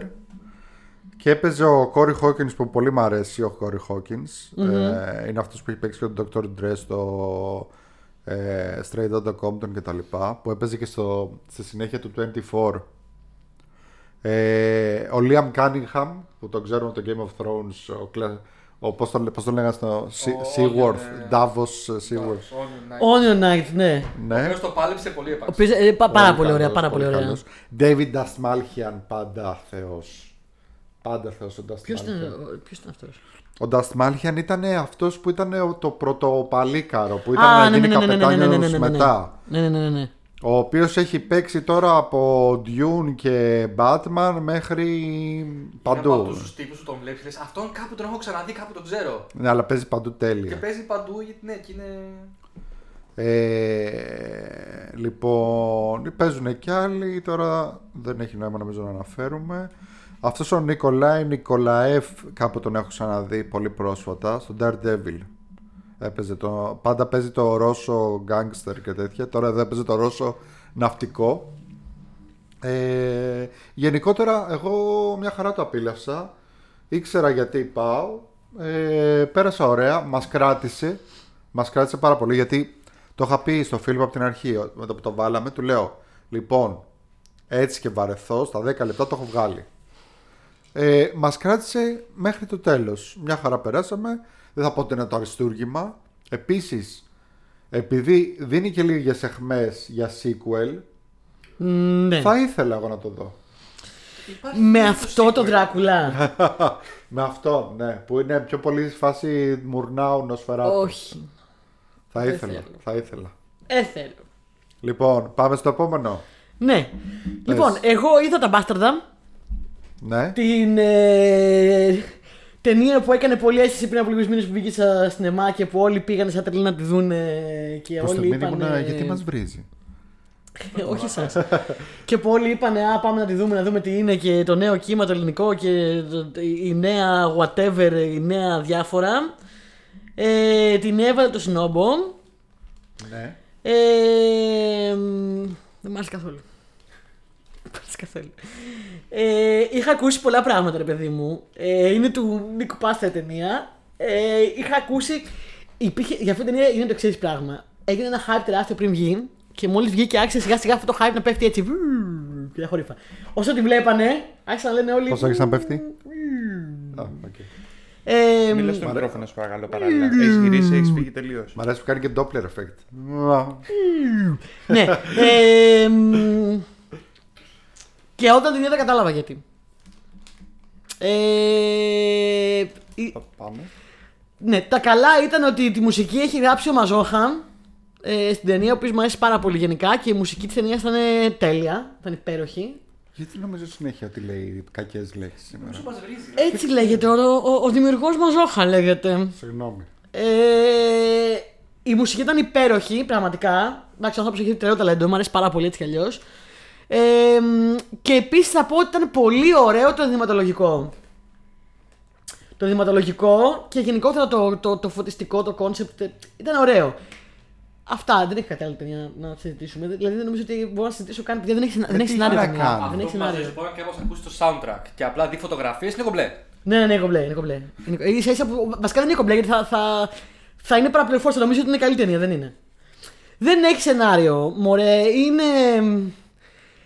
Έχει ένα πολύ ενδιαφέρον concept ως βάση. Είναι μια παρέα παιδιών οι οποίοι όλοι είναι λίγο νεαροί, ξέρω εγώ. Ψιλο. μα- Ναι, είναι Gen Z τέλος πάντων, είναι, είναι μικροί. Είναι νεαροί οι οποίοι έχουν φτιάξει. 12, 17. Όχι, 17, 18. Teens, tweens, δεν ξέρω. Οι οποίοι έχουν φτιάξει ένα είδος σέχτας. Καλτ, έχουν πάει και έχουν πιάσει ένα ζήλεψες. σπίτι στο βουνό και μένουν όλοι μαζί. Και λες, Α, πολύ, πολύ ενδιαφέρον. Δεν έχει τίποτα ενδιαφέρον. Και μετά βλέπεις απλά σκόπιες σκηνές οι οποίες είναι φάσεις τους. Ε, είτε φάσεις, είτε παίζουν επί τραπέζι, είτε συζητήσεις που κάνουν, είτε βάφουν τα μαλλιά τους. Φαινομενικά έχει κάποιο υπόβαθρο, αλλά αυτό δεν έχει. Άρα ούτε καν να τι προκοπεί σε ελληνικό λόγο δεν φλάζει, ρε παιδί μου. Να αρχίζουν να σκοτώνονται μεταξύ του και να. να Δεν, όχι, τσακώνονται, δεν έχει ούτε τίποτα. καν. Δεν έχει, δεν έχει, παιδιά. Δεν, είναι... Δυστυχώς σε όλα αυτά τα κακά που διάβασα ήταν αλήθεια. Βγάζει μια επιτίδευση η ταινία. Μετά έχει κάποια πράγματα τα πάρα ξα- ξαφνικά στο άσχετο που τα έχει για το shock value. Δηλαδή που είναι τα πο- πο- πολύ. Δεν μπορώ να τα περιγράψω στο podcast γιατί είμαστε και ένα λίγο πιο. να σε ακούει ο κόσμος. Είναι the boys. Ε, μπο- όχι, έχει κάποια πολύ ε, κα- κάφρικα πράγματα χωρίς λόγο, ξέρω εγώ, ρε παιδί μου. Τι να σου πω, ξέρω εγώ, κάποια στιγμή αρχίζει μια κοπέλα και περιγράφει τις φαντασιώσεις της για την παρέα αυτή, πώς κάνουν ένα ο- ομαδικό σεξ το οποίο περιέχει μέσα ε, golden shower και τέτοια πράγματα. Μάλιστα. Και δείχνει κάποια αυτά. Δεν ξέρω, δεν ξέρω, δεν, δεν ξέρω γιατί. Αυτές τι ταινίες με κάνουν αισθάνομαι γριά, εντάξει. Δεν είμαι τόσο πολύ γριά. Είμαι μοντέρνο άνθρωπος. Είναι αυτή η Παιδιά, ταινία. είναι μια casual Friday η τύπησα. Ναι, δεν, δεν Με κατάλαβα. έκανε Δεν να αισθανθώ κατάλαβα. τι γριά, λέει. πραγματικά. Με Είναι έκανε να αισθανθώ casual μεγάλη. Friendly. Δηλαδή, αυτό ρε παιδί μου το έλεγε ο Ζάμπρας στο podcast μια μέρα που άκουγα. Ε, Πότε, ξε, βλέπω αυτές τις ταινίες και λέω πότε γέρασα. Εγώ ήμουν ένα με την νεολαία. Πήγαινα, ήμουν προχώ, δεν με ξόχαρε τίποτα. Ήμουν μπροστά τα πράγματα. Πώς ξαφνικά λέω και λέω τι θέλει να μα πει, δεν καταλαβαίνω την νεολαία. Θέλω να φύγω από εδώ. Αλλά από ό,τι έμαθα, ούτε η νεολαία της άρεσε αυτή η ταινία. Επομένως, παιδιά δεν ξέρω, αν θέλετε από περιέργεια δείτε τι. Δεν τη συστήνω. Δεν την προτείνω. Δεν ε, μου άρεσε. Δεν έχω γίνει γριά. Τι να κάνω. τώρα, Δεν ξέρω εγώ. Τι να πω τώρα. Δεν ξέρω τι να πω. Πόσο έχει το IMDb. Έχει 3,9. Δεν ήμουν μόνο εγώ. έχει 3,9 στο IMDb. Δεν ήμουν μόνο εγώ. Αυτά είχα να πω. Αυτά. Μην τη δείτε. Λοιπόν, αυτός εδώ όσο μεγαλώνει γίνεται πιο όμορφος. Είναι κεφάλας. Είναι γάτος. Ναι. Λοιπόν. Ωραία, πάμε στο επόμενο. Έχουμε και άλλη ταινία. Ε, Να πω κι άλλη. εγώ δεν έχω άλλη ταινία, έχω τον Δημήτρη. Άμα θες μπορώ να πω και άλλη ταινία βέβαια, αλλά να μην το πάμε, έχουμε πάει πολύ ώρα. Να πω μια σχετικά πρόσφατη. Να πεις. Για πες. Λοιπόν. Να, να μην πάω λες εδώ στο, κο- στο Dylan Dog, ε. Όχι. όχι. Dylan Dog, Dylan πάλι για Dog. Dylan Dog να πεις. Ε, καλά. Έχω να σας πω για αυτό το πράγμα, αλλά ας το κρατήσω για άλλη φορά. Έχω δει πολύ ωραία πράγματα. Πάμε Ρε, στο- ρε, γάμο το τώρα τελευταία έχω δει πολύ ωραία πράγματα και δεν ξέρω, δεν ξέρω τι να πρωτοπώ. Έχω και άλλες ταινίες να θες εγώ. Πάμε στο The Pope's Exorcist. Εντάξει. Ω, Εντάξει. το είδες. Το είδα. Το είδα. Δυστυχώς. Είναι τρολιά μεγάλη. Τρολιά μεγάλη, ναι. Ε, Πρέπει να σου πω, είναι από τις ταινίες. Ξέρεις, ξέρεις αυτές τις ταινίες που λέμε ότι είναι τόσο κακές που δεν αξίζει καν να τις δεις για να γελάσεις; Ναι. Δεν ισχύει. Πρέ- πρέπει να τη δείτε, μαζε, μαζευτείτε όλοι μαζί. Όλοι Γιατί πάρε. δεν μας φωνάστε, Τάσο, να μαζευτούμε όλοι μαζί. Πάρτε δεν έχω παρέα, όμω πατατάκια δεν βλέπει και τα τίποτα. λοιπά. Είναι φοβισμένος. Θα σε φωνάξω την επόμενη φορά. Λοιπόν, το γέλιο που ρίξαμε με αυτή την ταινία. Ναι. Δάκρυσα. δάκρυσα. είναι μια ταινία που παίρνει τον εαυτό της σοβαρά βέβαια. Αυτό Μιλάει- είναι το κόλπο. Το, το μυστικό είναι αυτό για να είναι καλό guilty pleasure. Ναι, μιλάει για την πραγματική. Είναι, ένα- είναι βασισμένη σε ένα πραγματικό χαρακτήρα που ήταν ο μεγάλος πάπας του, ο μεγάλος εξοργιστής του Βατικανού για, παρο- για πολλά χρόνια. Όχι, υ- υπάρχει αυτός ο True, άνθρωπος. based on a true story. Ε, μάλιστα απεβίωσε σχετικά πρόσφατα. Έχει γράψει βιβλία. Δηλαδή ε, είναι ο χαρακτήρας του Russell Crowe είναι βασισμένος πάνω σε πραγματικό χαρακτήρα που υπήρχε. Λοιπόν, και ήταν ο, ο master εξορκιστής του Βατικανού. Λοιπόν, Πόσα level; θα σου πω ας πούμε το εξής. Ξεκινάει με μια σκηνή που είναι κατευθείαν παρμένη από τη βίβλο που την κάνει ο Χριστούλης κανονικά. Ναι. Θυμάσαι ο Χριστούλης στη βίβλο που κάνει με έναν εξορκισμό; Ο, ο Όχι. Jesus. Ναι. Ο JC. Ο Jesus μέσα Ο JC. στη Καινή Διαθήκη κάνει έναν εξορκισμό και παίρνει ένα δαίμονα και τον βάζει σε κάτι γουρούνια. Το δαίμονα που λέγεται Λεγεώνα. Δεν το θυμόμουν καθόλου αυτό, αλλά οκ. Που λέει με I am λένε Legion. Λεγεώνα Ναι, γιατί... την ατάκα τη θυμάμαι. Ναι. I am Legion. Γενικότερα I am θυμάμαι. Legion για- for we are many. Λοιπόν, ε, ξεκινάει μια, μια τέτοια σκηνή. Λοιπόν, ε, μιλάμε τώρα για μια ταινία. Το έχεις δει, Γιώργο; Ευτυχώς όχι. Πω, πω, πω, πω. Αρχικά να σας πω ότι αυτός ο άνθρωπος, επειδή υπήρχε, ήταν, είναι, ή- ήτανε, μάλλον γιατί έχει πεθάνει, ήταν Ιταλός. Οπότε πρέπει να σας πω ότι ο Ράσελ Κρόου παίζει τον Ιταλό παπά. Πέθανε αυτό ήδη. Dead on arrival. Τον, Όταν- εί- όταν τον σας είδαμε λέω να μιλάει Russell- ελληνικά. Russell Crowe να παίζει Ιταλό, ειλικρινά να το βλέπεις και να λες κάνει πλάκα. Μας κάνει... Δηλαδή δεν μπορεί να είναι, δεν μπορεί να είναι τόσο σε φάση... Δεν ήταν καν μπάμπι μπούπιτι. Ήτανε... ήτανε... Μπάμπι, μπούμπι, μπάμπι. Ήταν ε, Brad Pitt στο Inglourious Basterds ήταν Arrivederci. Arrivederci. Αλλά με Αυστραλιανή προφορά. ε, δεν μπορώ να σας πω πόσο αστείο ήταν. Αυτός τέλος πάντων είναι και καλά ο top ε, εξορκιστής του Βατικανού. Στην αρχή σου λέγει κάτι βλακίες του στυλ, παρόλο που σου δείχνει ότι όντως κάνει εξορκισμούς και όντως υπάρχουν δαίμονες κτλ. Ε, μετά σου λέει και κάτι βλακίες ότι και καλά αυτός μπορεί να κάνει εξορκισμούς, αλλά δεν πιστεύει κιόλας στους εξορκισμούς και στους δαίμονες. Είναι ψυχοσωματικό. Είναι ψυχοσωματικό και είναι ψυχικές ασθένειες αυτά που έχουν και απλά νομίζουν ότι είναι εξ- ε, ε, δαιμονισμένοι και αυτός τους βοηθάει να εξορκίσει το δαίμονα και μετά τους στέλνει σε ψυχιάτρους λέει. Τους λέει το 98% είναι αυτό. Υπάρχει Οκ. και ένα 2% Μου θυμίζει λίγο evil αυτό. Evil. Η σειρά που την έχουμε πει. μιας και το πες. Ναι. Υπάρχει και ένα 2% Ναι. που λέει δεν είναι. Και του λένε και τι είναι αυτά σε πάτερ, που είναι το 2% που δεν είναι ψυχικά ασθενείς. Και λέει αυτός το ονομάζω evil. Αλλά έτσι, χωρίς να γελάει, χωρίς να, χωρίς να ντρέπεται, χωρίς εδώ, ανερι, ανερυθρίαστα. Ανερυθρίαστα. Ε, και λέει, ξέρω, το ονομάζω Evil. Και τέλος πάντων και μετά φεύγει. Εν τω μεταξύ είναι ωραίο concept χαρακτήρα. Θα μπορούσε να είναι πολύ ωραίο concept χαρακτήρα. Γιατί έχεις τον πάτερ, ο οποίος είναι και καλά μπαντά και μάου Είναι ο- μάου. Και, και, και σκάει κιόλας με, το- με τη Βέσπα. Έχει μια Βέσπα και πάει. Και Αυτό πάει. Είναι καλός. Ναι, γιατί Τι ταινία είναι όλοι, αυτή, θέλω να τη όλοι, δω όλοι οι τώρα. Ιταλοί δεν έχουν Βέσπες. Θέλω να τη δω τώρα την ταινία. Λοιπόν, και, και πηγαίνει και ακούγεται, ξέρω εγώ, από πίσω ακούγονται ροκές. Γιατί είναι αυτός εγώ στη Βέσπα, στη λεωφόρο, ξέρω εγώ. Ε, εν τω μεταξύ, κάποια στιγμή τον, τον φωνάζουν γιατί έχει δαιμονιστεί ένα παιδάκι στην Ισπανία που πήγαν, ξέρω εγώ, ε, που πήγε αυτό με τη μαμά του και την αδερφή του. Μην το κάνεις αυτό γιατί ακούγεται. Ε, πήγε με τη μαμά του και την αδερφή του ε, να ανα, ανακαινήσουν μια εκκλησία και δαιμονίστηκε ένα παιδάκι. Και είναι στην Ισπανία. Ναι, μέσα στην εκκλησία. Safe space. Και, και του λένε πρέπει να πας εκεί γιατί είσαι ο top εξορκιστής και μόνο εσύ μπορείς. Το φωνάζει ο Πάπας ο ίδιος, του λέει άκου να δεις. Α, ε, έχουν πάει το μεταξύ κάτι άλλοι τύποι από το Βατικανό πιο πριν και του λένε α και ε, πώς το λένε με τους εξορκισμούς και αυτά, αυτά όλα είναι παλαιωμένα και δεν ισχύουν και πρέπει να είναι...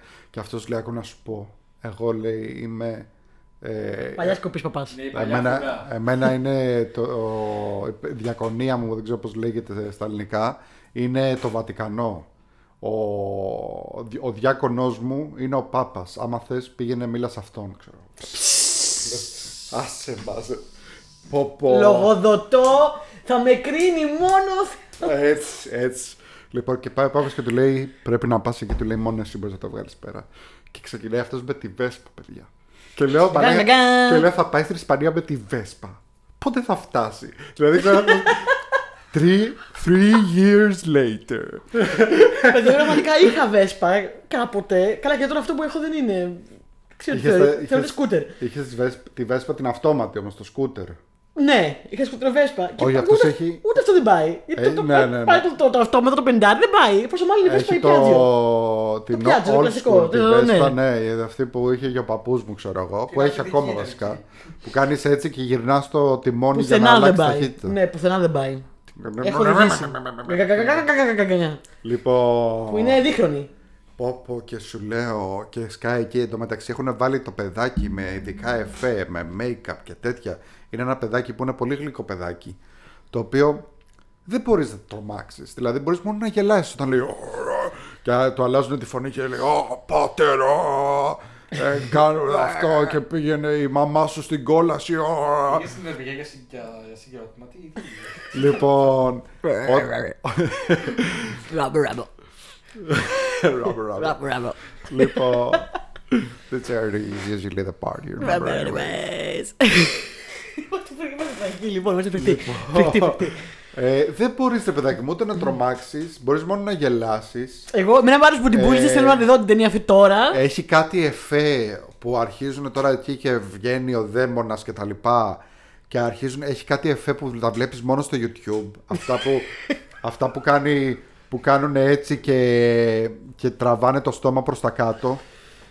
Ναι, ναι, Κα- ναι. Και φαίνεται, ξέρω εγώ, απλά ένα τεράστιο στόμα. Ναι, 1998. Αυτό είναι Φαίνεται αυτό, ναι. After Effects. Το, Ναι, το ναι, δοκίμασα ναι, ναι. μόνος μου πώς πάει στο YouTube.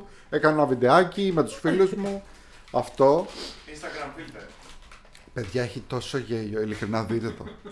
Ειλικρινά δείτε το. Εγώ θα το δω, με έπεισες. Λοιπόν, Arrivederci. Ένα Arrivederci. σχόλιο, ωστόσο, για βάση Ναι. που είπες Ναι. ότι- Όχι την ταινία. Που είπες εσύ Γεωργία ότι γιατί δεν μας φωνάζει ο Τάσος να βλέπουμε ταινίες τέτοιες μαζί του ή χορός; δεν με δεν με Έχω γραπτή δέσμευση του Τάσου. Ναι. Να πάω να την κάνω και να την εβα- στα κέπ να την ε, σφραγίσουνε. Έχω γραπτή δέσμευση του Τάσου ότι όταν βγει το Fall of House, of House Acer ότι θα το δούμε όλοι, θα κάνουμε viewing party. Α, εγώ αυτή- κάλεσα- κάλεστηκα τώρα, ε. Ευχαριστώ που με κάλεσα στην εκπομπή μου, ε. Να ξέρεις. τώρα που το πες. Τελείωσε, το είπε, το είπε. Μπορεί να τελείωσε τώρα αυτό, έτσι. Έκλεισε. Πεθαίνω, περιμένω πώ και πώ. Πάρα πολύ γουστάρω να το κάνουμε αυτό. Ναι, ναι, ναι. Το, το κρατάει και ο Αριστοτέλης επειδή δεν είδαμε μαζί το Midnight Mass και από τότε με είχε πρίξει. Εγώ και- τίποτα δεν έχω δει με κανέναν. Ε. Καλώ και σα παρακαλά να δούμε το smile που το βάλα μόνη μου και ήταν η μόνη, Είναι κακό το η μόνη που με νίκησε. Μάλλον Ναι, εγώ είναι τη φοβήθηκα. χάλια. Ναι, εγώ τη φοβήθηκα. Δεν θέλω να τη δω τώρα. Να με αφήσω να με νικήσει. Δεν Πού θες είναι να- η Γιάννη τον πρί μου; Δεν θες να Κάτσε, δεις. κάτσε, όλα τόσο ζήλος για ταινία που σε νίξει θέλει να τη δεις. Ναι. Πού είναι για το House of, για το House of Mad, για το Mouth of Madness, το οποίο είναι και καλό. Όχι, εκεί έχω δεχτεί την ήττα μου. Ναι, εκεί είπα ότι Εκεί δεν θα πάω. το Εκεί είπα ότι δεν Εκεί με νίκησε πέταξες τελείωσε. πετσέτα, Ναι, ναι, τέλος. ναι, ναι, πέταξε πετσέτα. Έχω- Βασικά έχω- έχω υποψιάζομαι ότι η Γεωργία γενικά δεν γουστάρει το Apocalypse Trilogy του, του Carpenter. Λοιπόν, Γιατί άμα λέει ότι κάτσουμε ούτε το, παρέα, The... θα Μισό, το- δεν θα το τελείωσα. Carpenter. Ούτε το The Thing θέλει να δει, που είναι η πρώτη ταινία. Ούτε το Ούτε... The Thing έχεις- δεν έχεις δει το The Thing. Όχι, φοβάμαι. Ε, άρα, άρα δεν θες να δεις ούτε το Prince of Darkness και άρα το πρόβλημά της είναι με το Apocalypse Trilogy συγκεκριμένα. Μάλλον, ναι. Μήπως το κάνουμε τη Βρήκα. Ωραία, αν μαζευτούμε όλοι μαζί παρέα θα το δω. Άνετα. Τώρα μετά από εδώ, μην πάμε στο Α, πάρτι. ναι, ναι, ξεκάθαρα. Δεν θα πάμε, με να φάγησε. Σου πω μετά. Λοιπόν, Να βάλουμε να δούμε το The Thing. Βραδιάτικα ρε παιδιά, πρωί να είναι. Μεσημεριάτικο. 12 η ώρα. Ε, δεν Τα άλλα Έπρεπε, είναι. έπρεπε να το Κάντε. δείτε. Πρέπει να βγάλουμε όντως βίντεο. Δηλαδή ξαφνικά εκεί που ήταν. Ναι, να βάλω να το δούμε. Ε, ε, ωραία, το, να το βάλουμε τώρα. Βραδιάτικα, ρε παιδί. Άλλαξε τόσο η μούρη της φάση. Έλα, ελάτε ρε παιδιά Ξέρετε, που δεν τώρα. βασίζεται καν, ξέρω εγώ, στο σκοτάδι. Όχι, είναι. Ρε, Ε, άστο το body- αυτό. Το body άστο horror αυτό. λίγο με ζορίζει. Αν πούμε ότι ελάτε αύριο 12 ώρα το μεσημέρι να είναι ο ήλιος και καλά ντάλα πάνω να το βάλουμε να το δούμε. Τυχαίνει και έχουμε την κακογερία Ελίας Αύριο είναι που θα πιάσει κεραυνίδια. Ε, ξέρω- Όχι, μεσημέρι το βλέπω. Με, Ε, με, μεση- αν είναι μέρα με πατατάκια το βλέπω. Ρε άνθρωπε, λέμε αύριο παίζει να ρίχνει τουλούμια πάλι. Έξω θα ρίχνει. Όντως. Όχι, και δουλεύω. Κοίτα. Ω, και θέλω να πάω γυμναστήριο. Πω, πω. Ω, και έλεγα να Έχω κάτσω ρεπό, σπίτι να επιτέλους. πεθάνω, να πεθάνω στο Cyberpunk. Ω, κρίμα. Δεν θα Έχει μπορεί, θα βγει το μπορέσει. Phantom Liberty. Δεν πειράζει, θα πλέξω Γιάννη. Λοιπόν, να πούμε καμία σειρά τώρα, έχει φτάσει η ώρα 9 και. Ναι, πάμε λίγο. Έχουμε Όχι, εντάξει, ναι. μόνο μία ώρα είμαστε. Είμαστε μόνο μία ώρα, λοιπόν. λοιπόν. Λοιπόν, να μην πω, κα- Να περίμενε. πω μία πριν πάτε στις σειρές. Γιατί Ο, εσείς να- δεν την είδατε, αλλά εγώ την είδα. Πες. Για πες. Ε, πήγα στην ε, πρεμιέρα του Meet Express, το Talk to Me. Α, θέλω να το δω. Skip- Σκύψε Θέλω λίγο να πιο δω. μπροστά στο μικρόφωνο, σε παρακαλώ. Και Πήγα Θέλω μιλάς. να το στο Talk to Me που ήταν η πρεμιέρα στην Ελλάδα. Ε, στο η πρεμιέρα του Meet Express Ναι. στη Ριβιέρα. Ναι. Ε, αυτή η ταινία Ναι. είναι από δύο Έλληνες-Αυστραλούς Ναι. ε, YouTubers. Ναι. Ε, τι πώς είναι αυτό. Όχι τι- τίποτα. Λέγε Α. εσύ. Ε, YouTubers το οποίο είναι το σκηνοθετικό τους ντεμπούτο σε μεγάλη οθόνη. Ρε παιδί μου είχε πάρει και κάτι επιδοτήσεις και κάτι Έσπα. έσπα και απ' όλα από, τα, από το. την το Αυστραλία, κράτος, όχι από την εδώ, Αυστραλία ναι. και τα λοιπά και, και τα πάντα. Εδώ δεν δίνουμε πώς τέτοια. πήγε, πώς πήγε αυτό από το YouTube στην ταινία, Ε, λοιπόν, θα σκηνοθετικά. αρχίσω από τα καλά Ναι. ότι για, Μην, μην έρθεις και εσύ τώρα θέση εργασίας. για YouTubers ήταν πολύ. ήταν τιμιότατο έως πολύ καλό ρε παιδί μου. Οκ, debut. το δέχομαι. Ωραία. Καλό αυτό. Ε, α- από πλευρά εφέ και τα λοιπά ήταν προσεγμένο πολύ. Ωραία. Και σκηνοθετικά υπήρχαν σημεία τα οποία ήταν πάρα πολύ καλά δοσμένα. Δηλαδή που θα είναι η κάμερα, πώς θα είναι το. Τα, τα, όλα αυτά. Δηλαδή οι άνθρωποι είχαν μάτι και το κάνανε. Ωραία. Εμένα ε, αυτό που παρατήρησα γενικά και το σκέφτομαι λίγο για αναδρομικά και για άλλα πράγματα που έχω δει τελευταία και έχω σχολιάσει και έχω θάψει λίγο. Ε, είδα πάρα πολύ κόσμο γιατί καταρχάς η πρεμιέρα ήταν, ήταν υπε, υπερφύσκα. Οκ. Ήταν υπερφίσκα. Καλά, γενικά το Midnight Express έχει μια τάση να είναι υπερφίσκα, είναι δημοφιλές. Ξέρουν κιόλας ότι όλα είναι διαλεγμένα. Ε, λοιπόν, πάρα πολύ σκο... Εμένα, ε, εγώ θα της έβαζα ένα τίμιο 6,5 ας πούμε. Ήταν τίμιο. Το έπεφτε, ε, δυστυχώς, έπεφτε ειδικά το δεύτερο μέρος σε ε, διάφορα κλισέ. Ε, Βλέπουμε πόσο συν- αυστηρός είσαι συνήθως; Φάση Αυτό θα σου πω το τώρα. 9 το παίρνει ο Θεός, ξέρω εγώ. Αυτό θα σου πω τώρα. Ε, με αφορμή αυτό που λέγαμε πριν, για μένα ας πούμε θεωρώ ότι ε, τέλεια horror ταινία είναι το The Thing. Η οποία πόσο της δίνεις; Είναι τέλεια horror ταινία. Είναι- είναι δέκα. 10. Όχι, ρε παιδί μου, ρωτάω γιατί μπορεί να λέει Όχι, τέλεια, όχι, τέλεια είναι- χώρο είναι ταινία 10, είναι 8. 10, Είναι 10, είναι 10. 9 ο Θεός, 10 εγώ, ξέρεις. Όχι, Καθηγητής όχι, όχι, φάσης. Όχι. Ε, απλά τι εννοώ. ότι. Ναι, ρε. ε, Έλα, εντάξει, αυτά καθηγητές σε Δέκα σχολές. καθηγητές, ναι. Το 9 είναι για το Θεό, το 10 για μένα, εσείς 8. Μου το έχει πει Δέκα άξονα εγώ, καθηγητής το αυτό. λέω, συνήθως, Ναι. Ε, εγώ έχω ακούσει και το ανάποδο. Εμένα ο, στη σχολή έλεγε 8 εγώ, 9 Ολυμπιακός, 10 ο Θεός. Α, τέλεια. Όταν λέμε 9 Ολυμπιακός, εννοούμε να ερχόταν όμως όλη η ομάδα να γράψει. Και ο. Θα το Σου μάθουν έλεγε και ο ο Βαγγελάς μεταξύ μαζί. τους όλοι. Ε, λοιπόν, και στο πρώτο μέρος της η ταινία ήταν, ήταν, πήγαινε πολύ καλά. Έχτιζε πάρα πολύ καλά, έχτιζε την ατμόσφαιρα, τα πάντα. Στο δεύτερο μέρος, δυστυχώς έπεσε σε πάρα πολλά κλισέ Μμμ. που όταν, έχει, όταν βλέπεις συνέχεια horror, τα αναγνωρίζεις αμέσως Μμμ. και λες: Οκ, πάει εκεί. Θα γίνει αυτό. Επομένως, Και γίνεται μετά από όντως. ένα σημείο, όλη η υπόλοιπη ταινία ήταν εντελώς προβλέψιμη για μένα. Ήξερα ακριβώς το τι θα γίνει. Μάλιστα. Οκ. Ωραία. Ακόμα και ένα. ε, Βασικά δεν θα σχολιάσω άλλο γιατί θα βγει και στις αίθουσες αργότερα. Ε, ωστόσο, είδα άλλο κόσμο που το σχολίαζε, οι οποίοι υποθέτω δεν είναι τόσο χορορόφιλοι και αδιφάγοι όσο εγώ, που τους, άρεσε, Αδιφάγη, ναι. που τους άρεσε πάρα πολύ.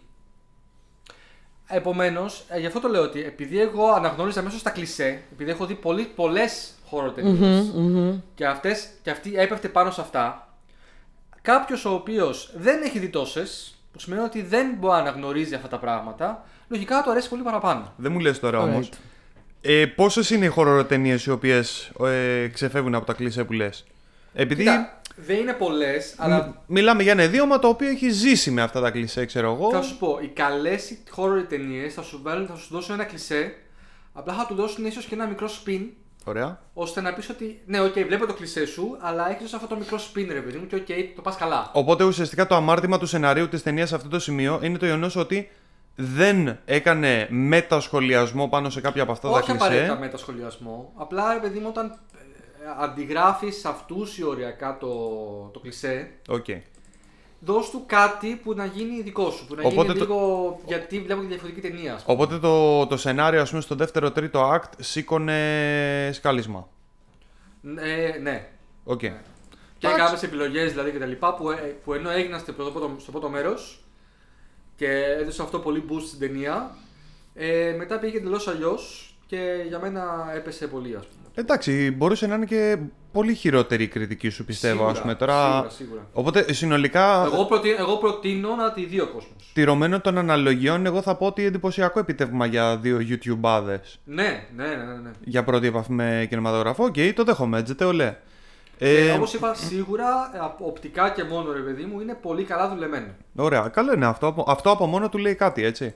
Γιατί το horror δεν είναι ένα ιδιώμα το οποίο σε έχει συνηθίσει εξοντά τα τελευταία χρόνια. Ε, την τελευταία δεκαετία, ας πούμε, που έχουν υπάρξει πολύ ωραία μάτια που μπήκαν στο χώρο. Κατά τα άλλα, δεν είναι ότι το χώρο μας έχει συνηθίσει ότι βγάζει καλλιτέχνες. Και Κάποτε να κάνω ένα τουλάχιστον σχόλιο αυτό. πάνω στο που λες, Ναι. ότι επειδή το είδα και αυτό σαν σχόλιο, ρε παιδί μου, τα λοιπά. Παιδιά, δεν χρειάζεται οι horror ταινίες. Ναι. Ναι, οκ, καλομάθαμε με το elevated horror. Αλλά δεν χρειάζεται όλες οι horror ταινίες να έχουν τρίτα, πέμπτα, δέκατα, πέμπτα Ναι, ναι, επίπεδα ναι, ανάγνωσης. συμφωνώ, συμφωνώ. Κοίτα, ωραία. ε, Δεν χρειάζεται. το Θα καταλαβαίνω. ήταν ωραία όμως. Ξέρει, ξέρεις τι γίνεται. Άμα είναι τώρα. δουλεμένο καλά, ναι. Ναι. Περνάνε τώρα μια δεύτερη αναγέννηση και επειδή περνάνε μια δεύτερη αναγέννηση κάπου ανάμεσα στο όλοι να πηδήξουμε πάνω στο βαγόνι τώρα που τρέχει και ανάμεσα στο πάρα πολλοί που εμπνεύστηκαν ότι άρε φίλε αγαπούσα που αγαπούσα το χώρο τώρα μπορώ να κάνω ταινία έτσι. Ε, εντάξει, Ναι, σίγουρα. θα, θα κατακάτσει και αυτό αργά ή γρήγορα. Λοιπόν, οι άλλοι δύο παρουσιαστέ εκεί. Έχουμε τελειώσει με ταινίες, πάμε σειρές. Πάμε σειρές. Πάμε σειρές. Πάμε σειρές. Σειρές. σειρές. Στον Κισέ νούμερο 4. Πάμε. Λοιπόν, ε, Λοιπόν. να πω εγώ; Για πες. Λοιπόν, θα πω. Τι να πω; Λοιπόν, θα πω το Continental. Ναι. Βγήκε. Βγήκε, το είδαμε. Ε, ναι, γι' λίγο. αυτό το Είδαμε δύο επεισόδια. Πες. Ναι. Τόσο περίπου. Στον κόσμο του John Στον Wick. John, John Wick, αλλά όχι στην εποχή του John Wick. Λοιπόν, πότε; είναι prequel στην πραγματικότητα περίπου, όχι του John Wick. Είναι η ιστορία του Winston, του Ian manager, ε, Του Ian McShane, του του χαρακτήρα Ian του Ian McShane, McShane. του manager του Continental, Μάλιστα. πριν γίνει manager του Continental. Α, Ε, όταν ήταν νέο φάση. Ναι, διαδραματίζεται στα 60s 70s. Έχει και τα αντίστοιχη Όχι, μουσική. 70s, 70s. 70s, όπου τότε manager του Continental είναι ο Mel Gibson. Πάρτο. Πάρτο. Ε, Μας δείχνει έναν κόσμο που δεν είναι ακριβώς όπως το ξέρουμε, αλλά είναι περίπου. Είναι περίπου έτσι. Ίσως όχι τόσο πολύ εξελιγμένος. Κατά εκεί πάει. Ε, δεν έχει πάρα πολύ άμεση σχέση με Joe Wick ε, από την άποψη ότι. Ναι, δείχνει έναν κόσμο στα σπαραγανά ας πούμε. Έχει να κάνει πάρα πολύ με. Έχει δράση, έχει heists, έχει έγκλημα. Βάζει διάφορες οργανώσεις μέσα, βάζει διάφορες συμμορίες. Δείχνει μια πάλι τέλος πάντων ε, πλουσίων και διαφόρων και συμμοριών και street και οτιδήποτε για να ενώσουν όλη τη φάση του.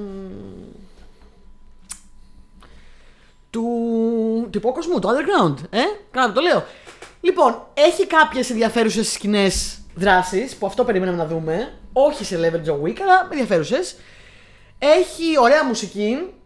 Ε, και καλές ερμηνείες. Δεν με εντυπωσίασε πάρα πολύ από σενάριο. Δηλαδή δεν έχει πολύ fleshed out χαρακτήρες και πολύ ζουμί μέχρι στιγμής.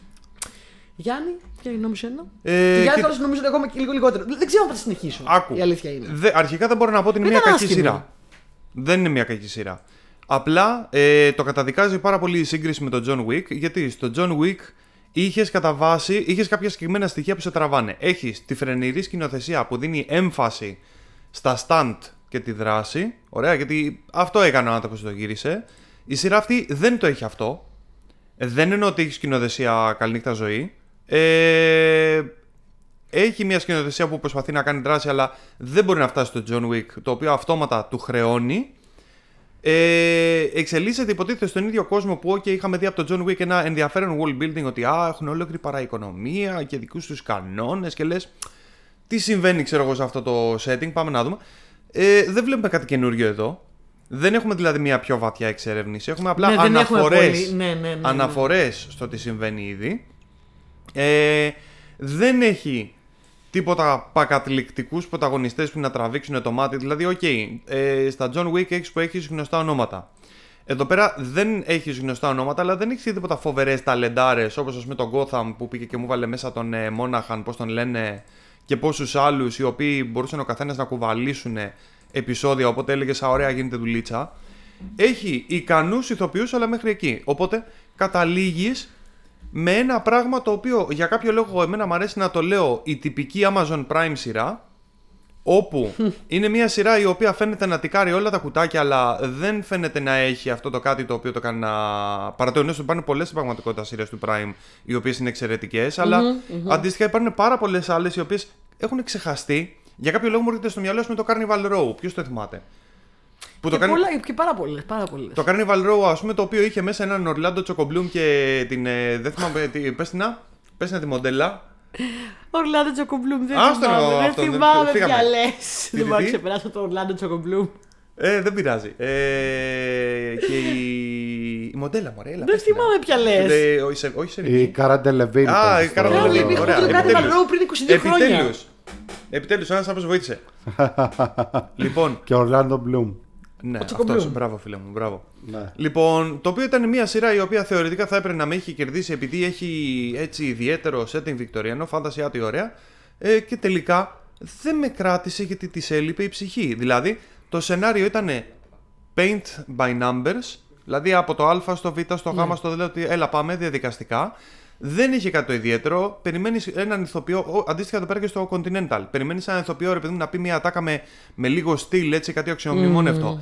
Περιμένεις να δεις ένα πλάνο που να πεις Α, τι έκανε εδώ πέρα το άτομο. Όχι, όλα είναι σαν να το παρέδωσε κάποιος για εργασία και να του βάλανε 10. Μπράβο, συγχαρητήρια. Αλλά μ, δεν έκανες κάτι το ιδιαίτερο κιόλας. Ωραία τα υποχολήπτη σήμερα, δεν μπορώ να πω. Να. Δηλαδή είναι όλα πολύ ρε παιδί μου μέσα στα στεγάνα.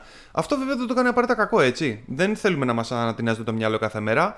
Σας άρεσε το John Wick, θέλετε να δείτε κάτι που να έχει, όπως έλεγε η Γεωργία, να έχει έγκλημα, ε, περίεργο setting από πίσω, επειδή ξέρεις, οι εγκληματίες ρε παιδί μου έχουν ολόκληρη δική τους κουλτούρα, να έχει λίγο δράση. Ωραία, έλα, Continental, φύγαμε. Ωραίο. Ναι. Απλά μην περιμένετε ότι θα. Πώς το λένε, θα, θα ανατιναχτεί ο εγκέφαλός σας. Αυτό.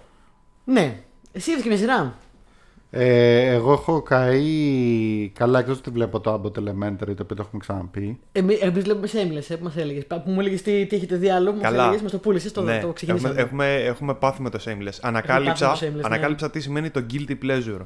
Τι- Με κάνει να αισθάνομαι Guilty βρώμικο. δεν δεν είναι το είναι- Shameless. Δεν είναι guilty. Είναι, Για μένα είναι. είναι white trash. Ξέρει τι Για είναι. μένα είναι, για μένα είναι guilty Έχουμε pleasure. καεί με Shameless τώρα, Επειδή ναι, έχουμε ε, πάθει αισθάνομαι κάψιμο. ενοχώ να διασκεδάσω με αυτή τη σειρά. Λέω, μαλάκα εντάξει, αυτό είναι κατάντια, αλλά θέλω κι άλλο. Λοιπόν, ε, βλέπω το Good Fight. Ε, εγώ ξεκίνησα πάλι το The Good Wife. Ε, λέω να προσελκυστώ. Το Good Fight λοιπόν ε, είναι αρκετά διαφορετικό από το Good Wife. Είναι spin-off, ε. Είναι spin-off, είναι σε πολλά σημεία πολύ καλύτερο και είναι σε πολλά σημεία πολύ χειρότερο. Hm, ενδιαφέρον. Ε, είναι spin-off του Good Wife αφού τελείωσε συνεχίζει αυτό μετά εκεί με τη μία από τις πρωταγωνίστες την Claire Baranski ε, με άλλη μία επίσης ε, που, τη- που ξεκίνησε από το Good Wife ε, που δεν θυμάμαι τώρα το όνομά της ε, Κατερίνα. Και, παί- και παίζει και η τύπισσα αυτή από το Game of Thrones η You Know Nothing Jon Snow Α, οκ, η Rose, ε, πώς τη λένε, Rose Leslie. Δεν θυμάμαι, ρε. Γιατί με κοιτάς συνέχεια με τα ονόματα, δεν τα Γιατί θυμάμαι εσύ όλα τα απ' έξω. θυμάσαι αυτά. Τέλος πάντων, αυτή, Ε, είναι, μερικές αυτή φορές. πάντως ε, νομίζω έχει και τίτλο ευγενίας στη Σκωτία. Τέλος πάντων, ναι. υπάρχει μεγάλη πιθανότητα πάντως Όχι, έχει όντως. Ε, Δεν θυμάσαι το όνομα, αλλά θυμάσαι ότι όντως. Ναι, θυμάμαι ότι έχει. Ότι είναι. Εντάξει, το δέχομαι. Duchess or something. Λοιπόν, θα, θα σας πω αμέσως είναι ε, η Πέστρινα, γιατί δεν την έχει εδώ; Η Rose Leslie, δίκιο είχες Ωραία. Πέτυχα κάτι Λοιπόν, σήμερα. Δεν θυμάμαι ε, τι η κάνω άλλη πολύ. πρωταγωνίστρια που σας έλεγα είναι η Kus Jumbo που είναι μια μαύρη Βρετανίδα που με το που την είδα στο Good Wife και συνέχισε και εδώ λέω αυτή έχει στάνταρ ξεκινήσει από Doctor Who και είχα δίκιο Ναι, Εντάξει, Doctor άμα Who, είναι Αγγλία ξεκάθαρα. και έχει ταλέντο, έχει ξεκινήσει από Doctor Who. Ναι, ναι. Ή έχει περάσει. Λοιπόν, όχι απαραίτητα, εντάξει. Ε, ψηλό ε, απαραίτητα. ψιλοαπαραίτητα βασικά. το Doctor Who είναι το Law and Order της ε, Βρετανίας. Ναι, ναι, ναι, Για να ναι, κάνεις πραγματικά, καριέρα δεν ισχύει, γίνεται. ισχύει. Έχεις κάνει Λοιπόν. καριέρα και δεν έχεις περάσει από Doctor Who, πρέπει τώρα. Η διαφορά λοιπόν είναι ότι ε, διαφορά με το Good Wife. Το Good Wife ήταν στην main, ας πούμε, στο main κανάλι Ενώ στο, το Good Fight είναι σε συνδρομητικό. Οπότε, ας πούμε, το Good Fight έχει και λι- λιγότερα επεισόδια, αλλά επίσης μπορούν ας πούμε, π.χ. να βρίσουν.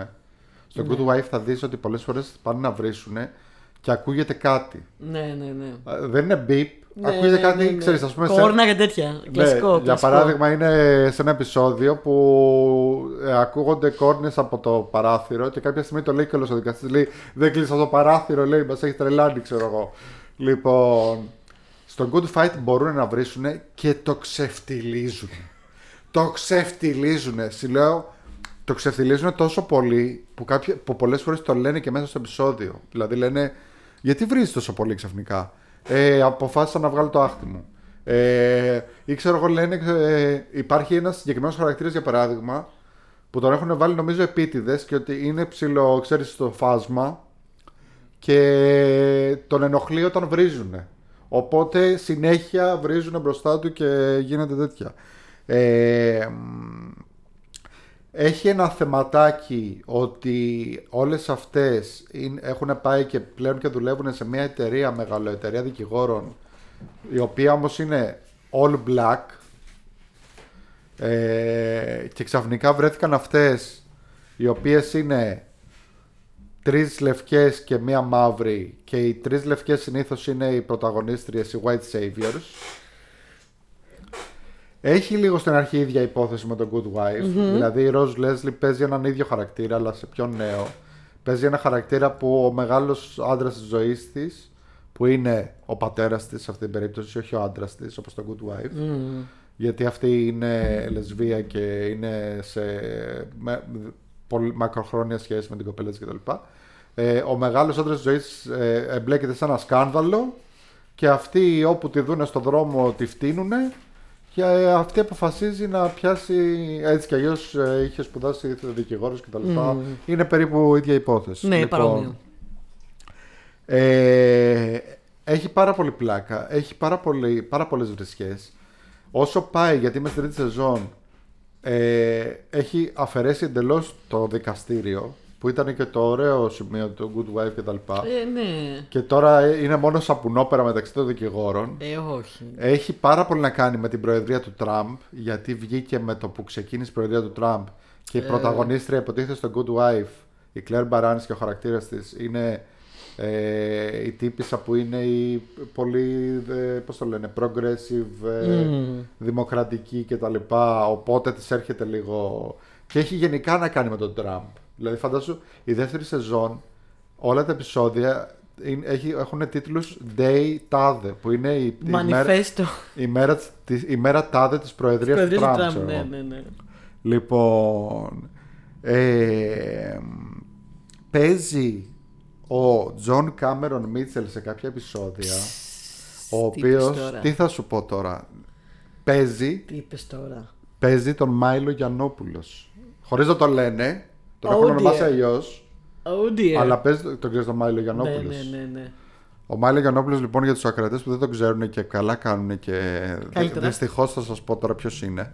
Είναι ένας τύπος ελληνοβρετανός ε, δημοσιογράφος ο οποίος είναι ταυτόχρονα πολύ flamboyant gay αλλά και ταυτόχρονα τέρμα ακροδεξιός και συντηρούκλα και ομοφοβικός και σεξιστης και όλα τα κακά αλλά ταυτόχρονα, μπορεί να, αλλά ταυτόχρονα βγαίνει και με ένα sassy τρόπο και λέει Α, μπορώ να τα λέω εγώ αυτά γιατί ξέρω εγώ μπορώ να λέω κακά πράγματα για τους μαύρους γιατί όλοι οι γκόμενοι μου είναι μαύροι και ε, ξέρω εγώ και του αρέσει να προκαλεί κιόλας και να λέει διάφορα κτλ. Oh yeah. Ε, είναι, ο Μάιλο Γιαννόπουλος είναι από τα χειρότερα σκουπίδια. Πρέπει να δεις τον Τζον Κάμερον Μίτσελ να παίζει τέτοιο ρόλο.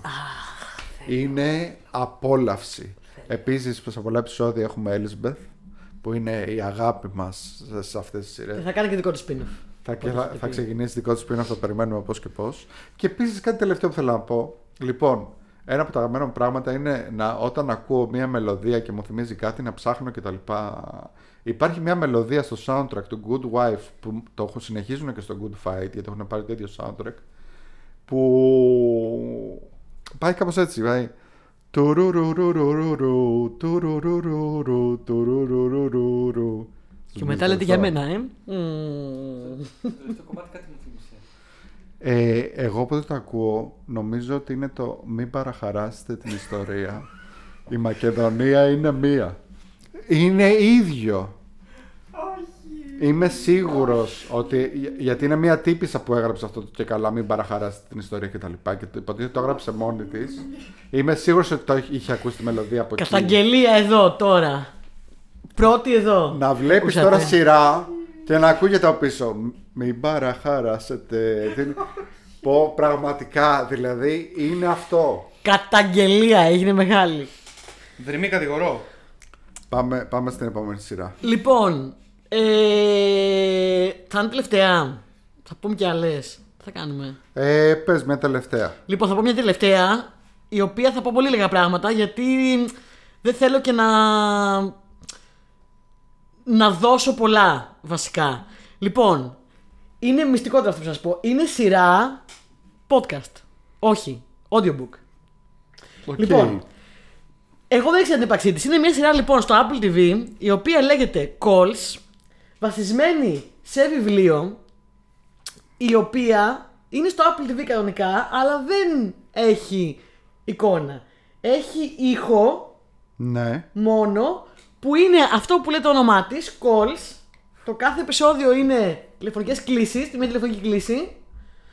15 λεπτά έχεις πει; 15 λεπτά περίπου το κάθε επεισόδιο, το οποίο συνοδεύεται από οπτικό. μ, Έχει τους υπότιτλους οπτικά και έχει κάποια εφέ, ρε παιδί μου, κυματογρα... κυματογραμμέ και μ, εφέ. Είναι φτιαγμένη και σχεδιασμένη έτσι ώστε να ακούς μόνο, δεν χρειάζεται να, δε, να δεις κάτι. Είναι φοβερό κρυφό διαμάντι, παιδιά, αυτό που θα σας πω τώρα. Δεν- είναι- Έχει βίντεο 21, δεν είχα ιδέα ότι υπάρχει. Κάθε επεισόδιο είναι περίπου 15 με 20 λεπτά. Ε, μ, το cast είναι τρελό. Εντάξει. Ε, θα σας πω ονόματα έτσι απλά. Το cast. Aubrey Plaza. Clancy Brown. Ε, Joy King. Aaron Taylor Johnson. Ε, Ροζα- Rosario Dawson. Ο Paul Waterhauser. Ε, ο Nick Jonas. Mark Duplass. Ε, Judy Greer. Lily Collins. Γενικά το cast είναι αντεγιά. Ναι. Η κάθε, το κάθε επεισόδιο είναι διαφορετικό τηλεφώνημα. Όλα αυτά, η ταινία είναι. Η, ταινία, η, η, το- η σειρά Παύλα audiobook, σαν audiobook, είναι ψηλό horror. Έως πολύ. Το κάθε ένα είναι ένα τηλεφώνημα διαφορετική ιστορία, οι οποίες ιστορίες στην αρχή λες πώς μπορεί να συνδέονται αυτά, δεν μου φαίνεται τελείως άσχετα μεταξύ τους Ναι. Και όλα αυτά συνδέονται, πρέπει να ακούσεις όλα τα επεισόδια, να φτάσεις μέχρι το τελευταίο και να καταλάβεις ακριβώς τι έχει συμβεί στο κάθε επεισόδιο και πώς συνδέονται μεταξύ τους. Mystery, horror, thriller με μεταφυσικά φαινόμενα που αν σας πω τη μαγική λέξη ότι τα συνδέει θα ψηθείτε πάρα πολύ αλλά θα είναι λίγο spoiler να σας πω τη μαγική λέξη αν και από το δεύτερο επεισόδιο αρχίζει να καταλαβαίνεις ότι πρόκειται έχει κάποια σχέση; Μη... Να μην το πω; Όχι. Ωραία, δεν το λέω. Ε, μ, δεν θα σας πω τίποτα άλλο γιατί δεν θέλω να σας κάνω spoiler. Εφασίζεται πάρα πολύ στο να καταλάβεις τι γίνεται. Σου φαίνονται φαινομενικά διαφορετικές ιστορίες οι οποίες είναι κάπως υπερφυσικέ, κάπως horror, κάπως δεν ξέρω τι. Με τηλεφωνήματα ξαναλέω και στην πορεία συνειδητοποιείς το bigger picture. Ε, τα σου στείλω επιφύλακτα, το άκουσα όλο σε μία μέρα, ενώ έπλεκα. Ε, και μπορείς να βλέπεις και τις κειμενομορφές και τα support τους, μια χαρά είναι. Πόσο επεισόδιο. Είναι; 6 ή 8, αν δεν κάνω λάθος. Δεν θυμάμαι. Άρα ένα Πώς πω. 10 λεπτά είναι ξέρω εγώ μια μισή ώρα. πες. Ναι, ναι, σαν για ταινία. Ε, θα ήθελα να το δω και οπτικοποιημένο, αλλά νομίζω ότι του δίνει κάτι παραπάνω στο μυστήριο ότι, ότι ακούς. Ε, παιδιά, το σύστημα επιφυλακ- πέρασα τέλεια, μου άρεσε πάρα πολύ. Μέχρι το τέλος ήμουν σε αγωνία τι συμβαίνει. Έλεγα αποκλείται να το συνδέσει normal, θα, θα μπλακείς θα, θα πεις στο τέλος και το σύνδεσε. Ε, τρελό κρυφό διαμάντι. Τι νος είναι. Ε, λοιπόν, είναι βασισμένος σε διήγημα και θα σου πω αμέσως. Ο σκηνοθέτης είναι ο. Κάτσε γιατί. Ευχαριστώ πολύ κινητό. Ευχαριστώ που με προδίδει. Στο προδίδει τη στιγμή που σε χρειάζομαι. Λοιπόν, έχει κάνει προσαρμογή, σκηνοθεσία και ε, γράψιμο ο Φέντε Άλβαρez Και credit, credit, credits έχουν και άλλοι μέσα, αλλά κυρίως είναι αυτού αυτός που έκανε πλαγωγή, σκηνοθεσία, γράψιμο και τα πάντα. Ε, μ, γενικά, ε, στην, από τον Uruguay αυτός ο σκηνοθέτης έχει κάνει κάποια πράγματα horror. Σε ταινίες, writing credits ε, κυρίως. Έχει κάνει, ας πούμε, και το, το Don't Breathe, ένα Evil Dead. ε, το Girl with the Spider's Web που είναι το sequel, ένα από τα sequels ξέρω εγώ, του Girl with the Dragon Tattoo. Το οποίο το έχω δει. Ε, έχει παίξει το Texas Chainsaw Massacre το πιο καινούργιο που έχει γίνει. Τέλος πάντων, ναι, έχει κάνει διάφορες διασκευέ. Ε, παιδιά, δείτε το. Το θα σας πω μόνο, δείτε το. Αυτό, δεν έχω να πω κάτι. Ε, Δείτε το, ακούστε το. Δεν ξέρω. Αυτό. Αυτό. Μιας και το είπες πάντως, ε, άκουσα και εγώ αυτό το βιβλίο που σας έλεγα που του Μάθιου Πέριτριν είναι αυτοβιογραφία. Μμμ. Οχ, Το Πάμε. οποίο, το οποίο λέγεται. Ε, πώς λέγεται; Friends, friends, lovers and the, that horrible thing, the most horrible thing, κάπως έτσι. Μμ. Είναι ένα βιβλίο στο οποίο μιλάει, μιλάει, σχεδόν δεν μπορεί να μιλήσει πλέον. Θυμάμαι που ήρθε το διάβα... Το, το, το άκουγες, μάλλον το τελείωσες τώρα, φαντάζομαι. Το τελείωσε, το τελείωσες. τελείωσε. Ε, μιλάει για, το, για τον εθισμό στα ναρκωτικά, για τα προβλήματα που το δημιούργησαν τα ναρκωτικά ε, και μιλάει και λίγο για τη ζωή του εννοώντας για το πώς μεγάλωσε, τους γονείς του, ε, πώς ξεκίνησε λίγο η καριέρα του, λέει κάποια πράγματα, τους φίλους του, ας πούμε, δεν ήξερα ότι ήταν κολλητός με τον Χάν Καζάρια, που ξεκινήσανε μαζί, που και αυτός είχε, τότε όλοι θέλανε να πάρουν το ρόλο του Τσάντλερ και αυτός μαζί τον είχε πάρει στην αρχή ένας άλλος τοπιός, ο οποίος πλέον δεν είναι πολύ γνωστός, αλλά τον έχετε δει, όλο και κάπου τον έχετε δει. Τον είχε πάρει αυτός που ήταν κολλητός του, το ρόλο του Τσάντλερ, αλλά αυτός το μεταξύ τον ήθελε πάρα πολύ γιατί έλεγε εγώ είμαι ο Τσάντλερ, ο Τσάντλερ είμαι εγώ, θέλω, το θέλω πάρα πολύ κτλ. Αλλά τον είχε πάρει κολλητός του γιατί δεν μπορούσε να πει κάτι. Αλλά έγινε άλλη πρόταση στον κολλητό του και ο άλλος διάλεξε την άλλη τελικά. Μμμ. Ε, Και κλαίει μέχρι σήμερα. και, και για μάλλον κλαίει μέχρι σήμερα. Λοιπόν. ε, και ο- ο Χάκα Ζάρια του μεταξύ ε, και αυτός έκανε audition για τον Chandler, δεν τον πήρανε. Και λέει τη μεγάλη ηρωνία ότι έπαιξε στο Friends, έπαιξε το, τον κόμενο της Phoebe που πάει στο Μίνσκ Ναι, ναι, ναι, ναι, ναι. Ο Και- Χακαζάρα είναι, ναι. Ναι, και πρέπει να κέρδισε Emmy για αυτό το ρόλο. Ενώ ο Τσάντλερ δεν έχει. Ο Μάθιου Πέρι δεν έχει κερδίσει Emmy για τον Τσάντλερ σε όλα Ναι. τα φλαράκια. Λοιπόν. Έμι εντωμεταξύ για αυτό το ρόλο τέλος πάντων, ναι. Ναι. Alright, ναι. Έπαιξε. Ε, Πώς το λένε. Ε, λέει για τον ε, παραμυθένιο θυελώδη έρωτά του με τη Ζούγια Ρόμπερτς κτλ. Δεν λέει για άλλες βέβαια που ήταν και επίσης πολύ γνωστές του σχέσεις κτλ. Για τη Γιασμίνη Μπλίθ π.χ. γιατί δεν λέει. Ε, Εξηγήθηκε έτσι στη Γιασμίνη. Λέει για τη φιλία του πα- ε, πώς ξεκίνησε στο Hollywood που έπαιζε σε μια ταινία με το River Phoenix και ήταν ξέρω εγώ ό,τι καλύτερο του έχει συμβεί ποτέ που αράζανε ξέρω εγώ με River Phoenix και τα λοιπά. Και που κρίμα που πέθανε και ζέσε ο Κιάνο Ρίβς. Αυτού ντροπή του. Ε, λέει και αυτά τα πολύ ντροπιαστικά για τα οποία πλέον έχεις ζητήσει συγγνώμη, αλλά δεν τα έχει βγάλει από το βιβλίο. Ε, που λέει ότι α, πώς γίνεται να, να, πεθάνουν, να πεθαίνουν ταλέντα όπως ο River Phoenix και να ζει ο Keanu Reeves. Εντάξει, είναι κάτι κακό το οποίο εντάξει δεν το λες. Δηλαδή ακόμα και αν δεν σ' αρέσει σαν ηθοποιός, όπως έλεγε πριν ο Τον Μπόνος. έχω ξεγράψει. Τον έχω ξεγράψει. Τον έμαθε πέρι. Το... Βάζεις λόγιας που δεν υπάρχει.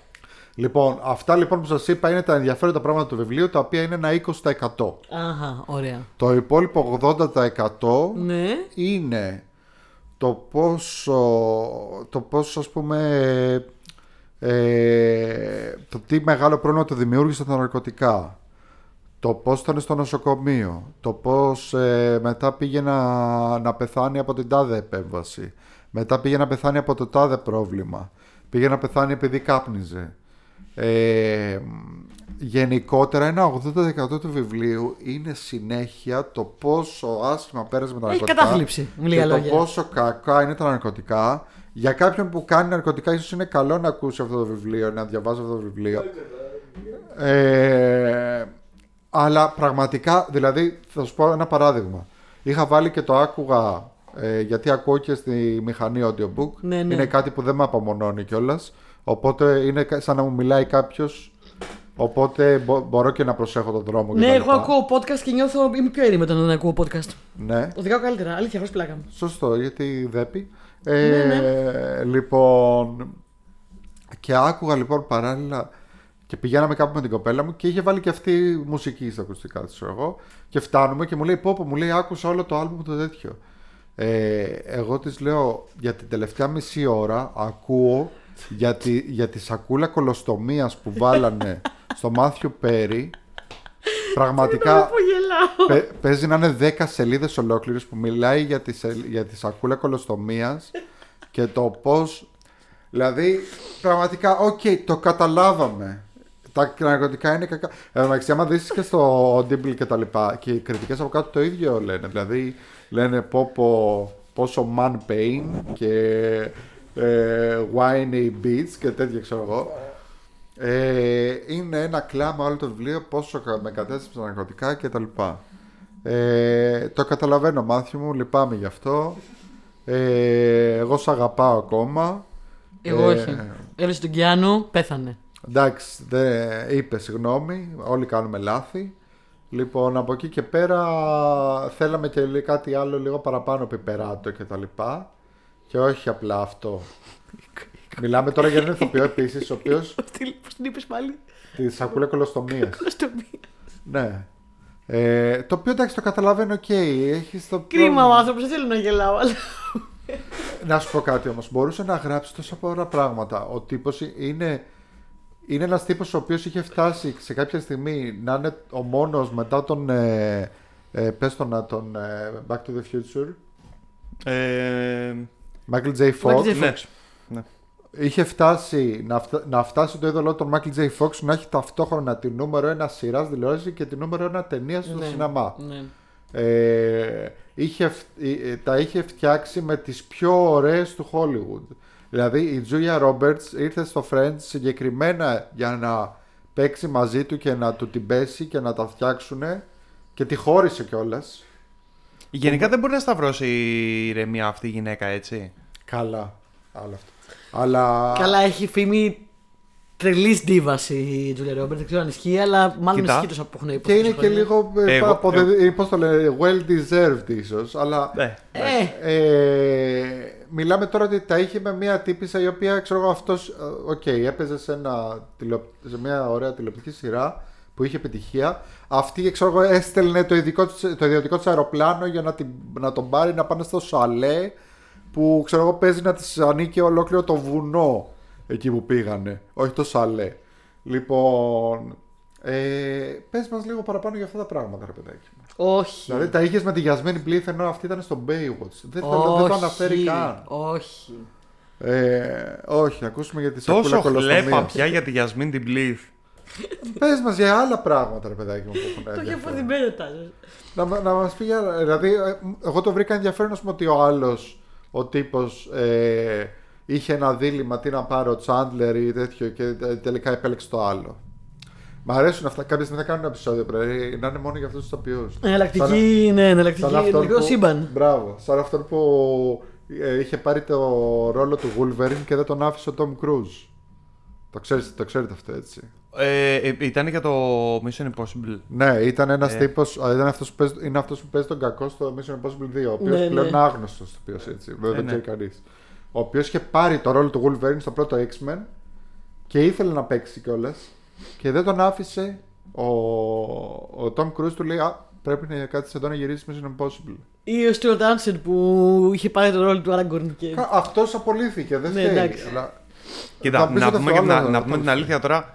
Μπορεί ας πούμε να μην είχαμε πάθει την ίδια ψύχωση με τον Wolverine. Επειδή εντάξει, ο Hugh Jackman δεν είναι και κανένας ατάλλαντος. Εντάξει, πιστεύω θα μπορεί να ήταν και καλός όμως, δεν ξέρεις. Μωρέ, καλός θα Billy ήταν. Idol που λέγατε τις φορές ότι έσπασε Ναι. το πόδι του. Λοιπόν, εντάξει. Που πολύ ήταν ωραία, ο Terminator, ναι. Ναι. Ο T-1000. Λοιπόν, αυτά λοιπόν. Νομίζω ότι είμαστε σε ένα καλό σημείο. Να το Πολύ κλείσουμε. καλό σημείο να το κλείσουμε. Τι λέτε, ωραία. Τι ώρα περνάμε κάθε φορά που έχουμε Είδατε, podcast. ευχαριστηθήκατε πάλι μια μισή ώρα από ψάρες. Να δείτε πράγματα, να ακούσετε πράγματα, να διαβάσετε πράγματα. Πηγαίνετε δείτε το Pop's Exorcist. Μπάπιτι Είπα γιο πίσω μου. Σατανά. Buongiorno. ε, και θα τα πούμε με top 5 ε, λίγα συντόμω. Ε, και Ε, ευχαριστούμε πάρα πολύ που μας κάνετε παρέα. Ευχαριστούμε τον Γιώργο τον Πόλα εδώ. ευχαριστούμε Τσαουσέ. Να έρθετε στο Pop Culture, social media, να μας πείτε τι κάνετε, πώς είστε, πώς περνάτε, τα γνώμη σας. Όλα καλά. Στο επεισόδιο. Αν δείτε τίποτα ωραίο, αν κάνατε κάτι, να μας δάνετε like, subscribe, follow, καρδούλες και τέτοια. Να μας κάνετε όλα τα ωραία. Το είπες και. Ε, Αυτά, ωραία. Τα ωραία. Τα ωραία. Λοιπόν, ε, ευχαριστούμε που μας κάνετε παρέα. Λοιπόν, Μέχρι τότε, την λοιπόν, επόμενη φορά. Γεια σας!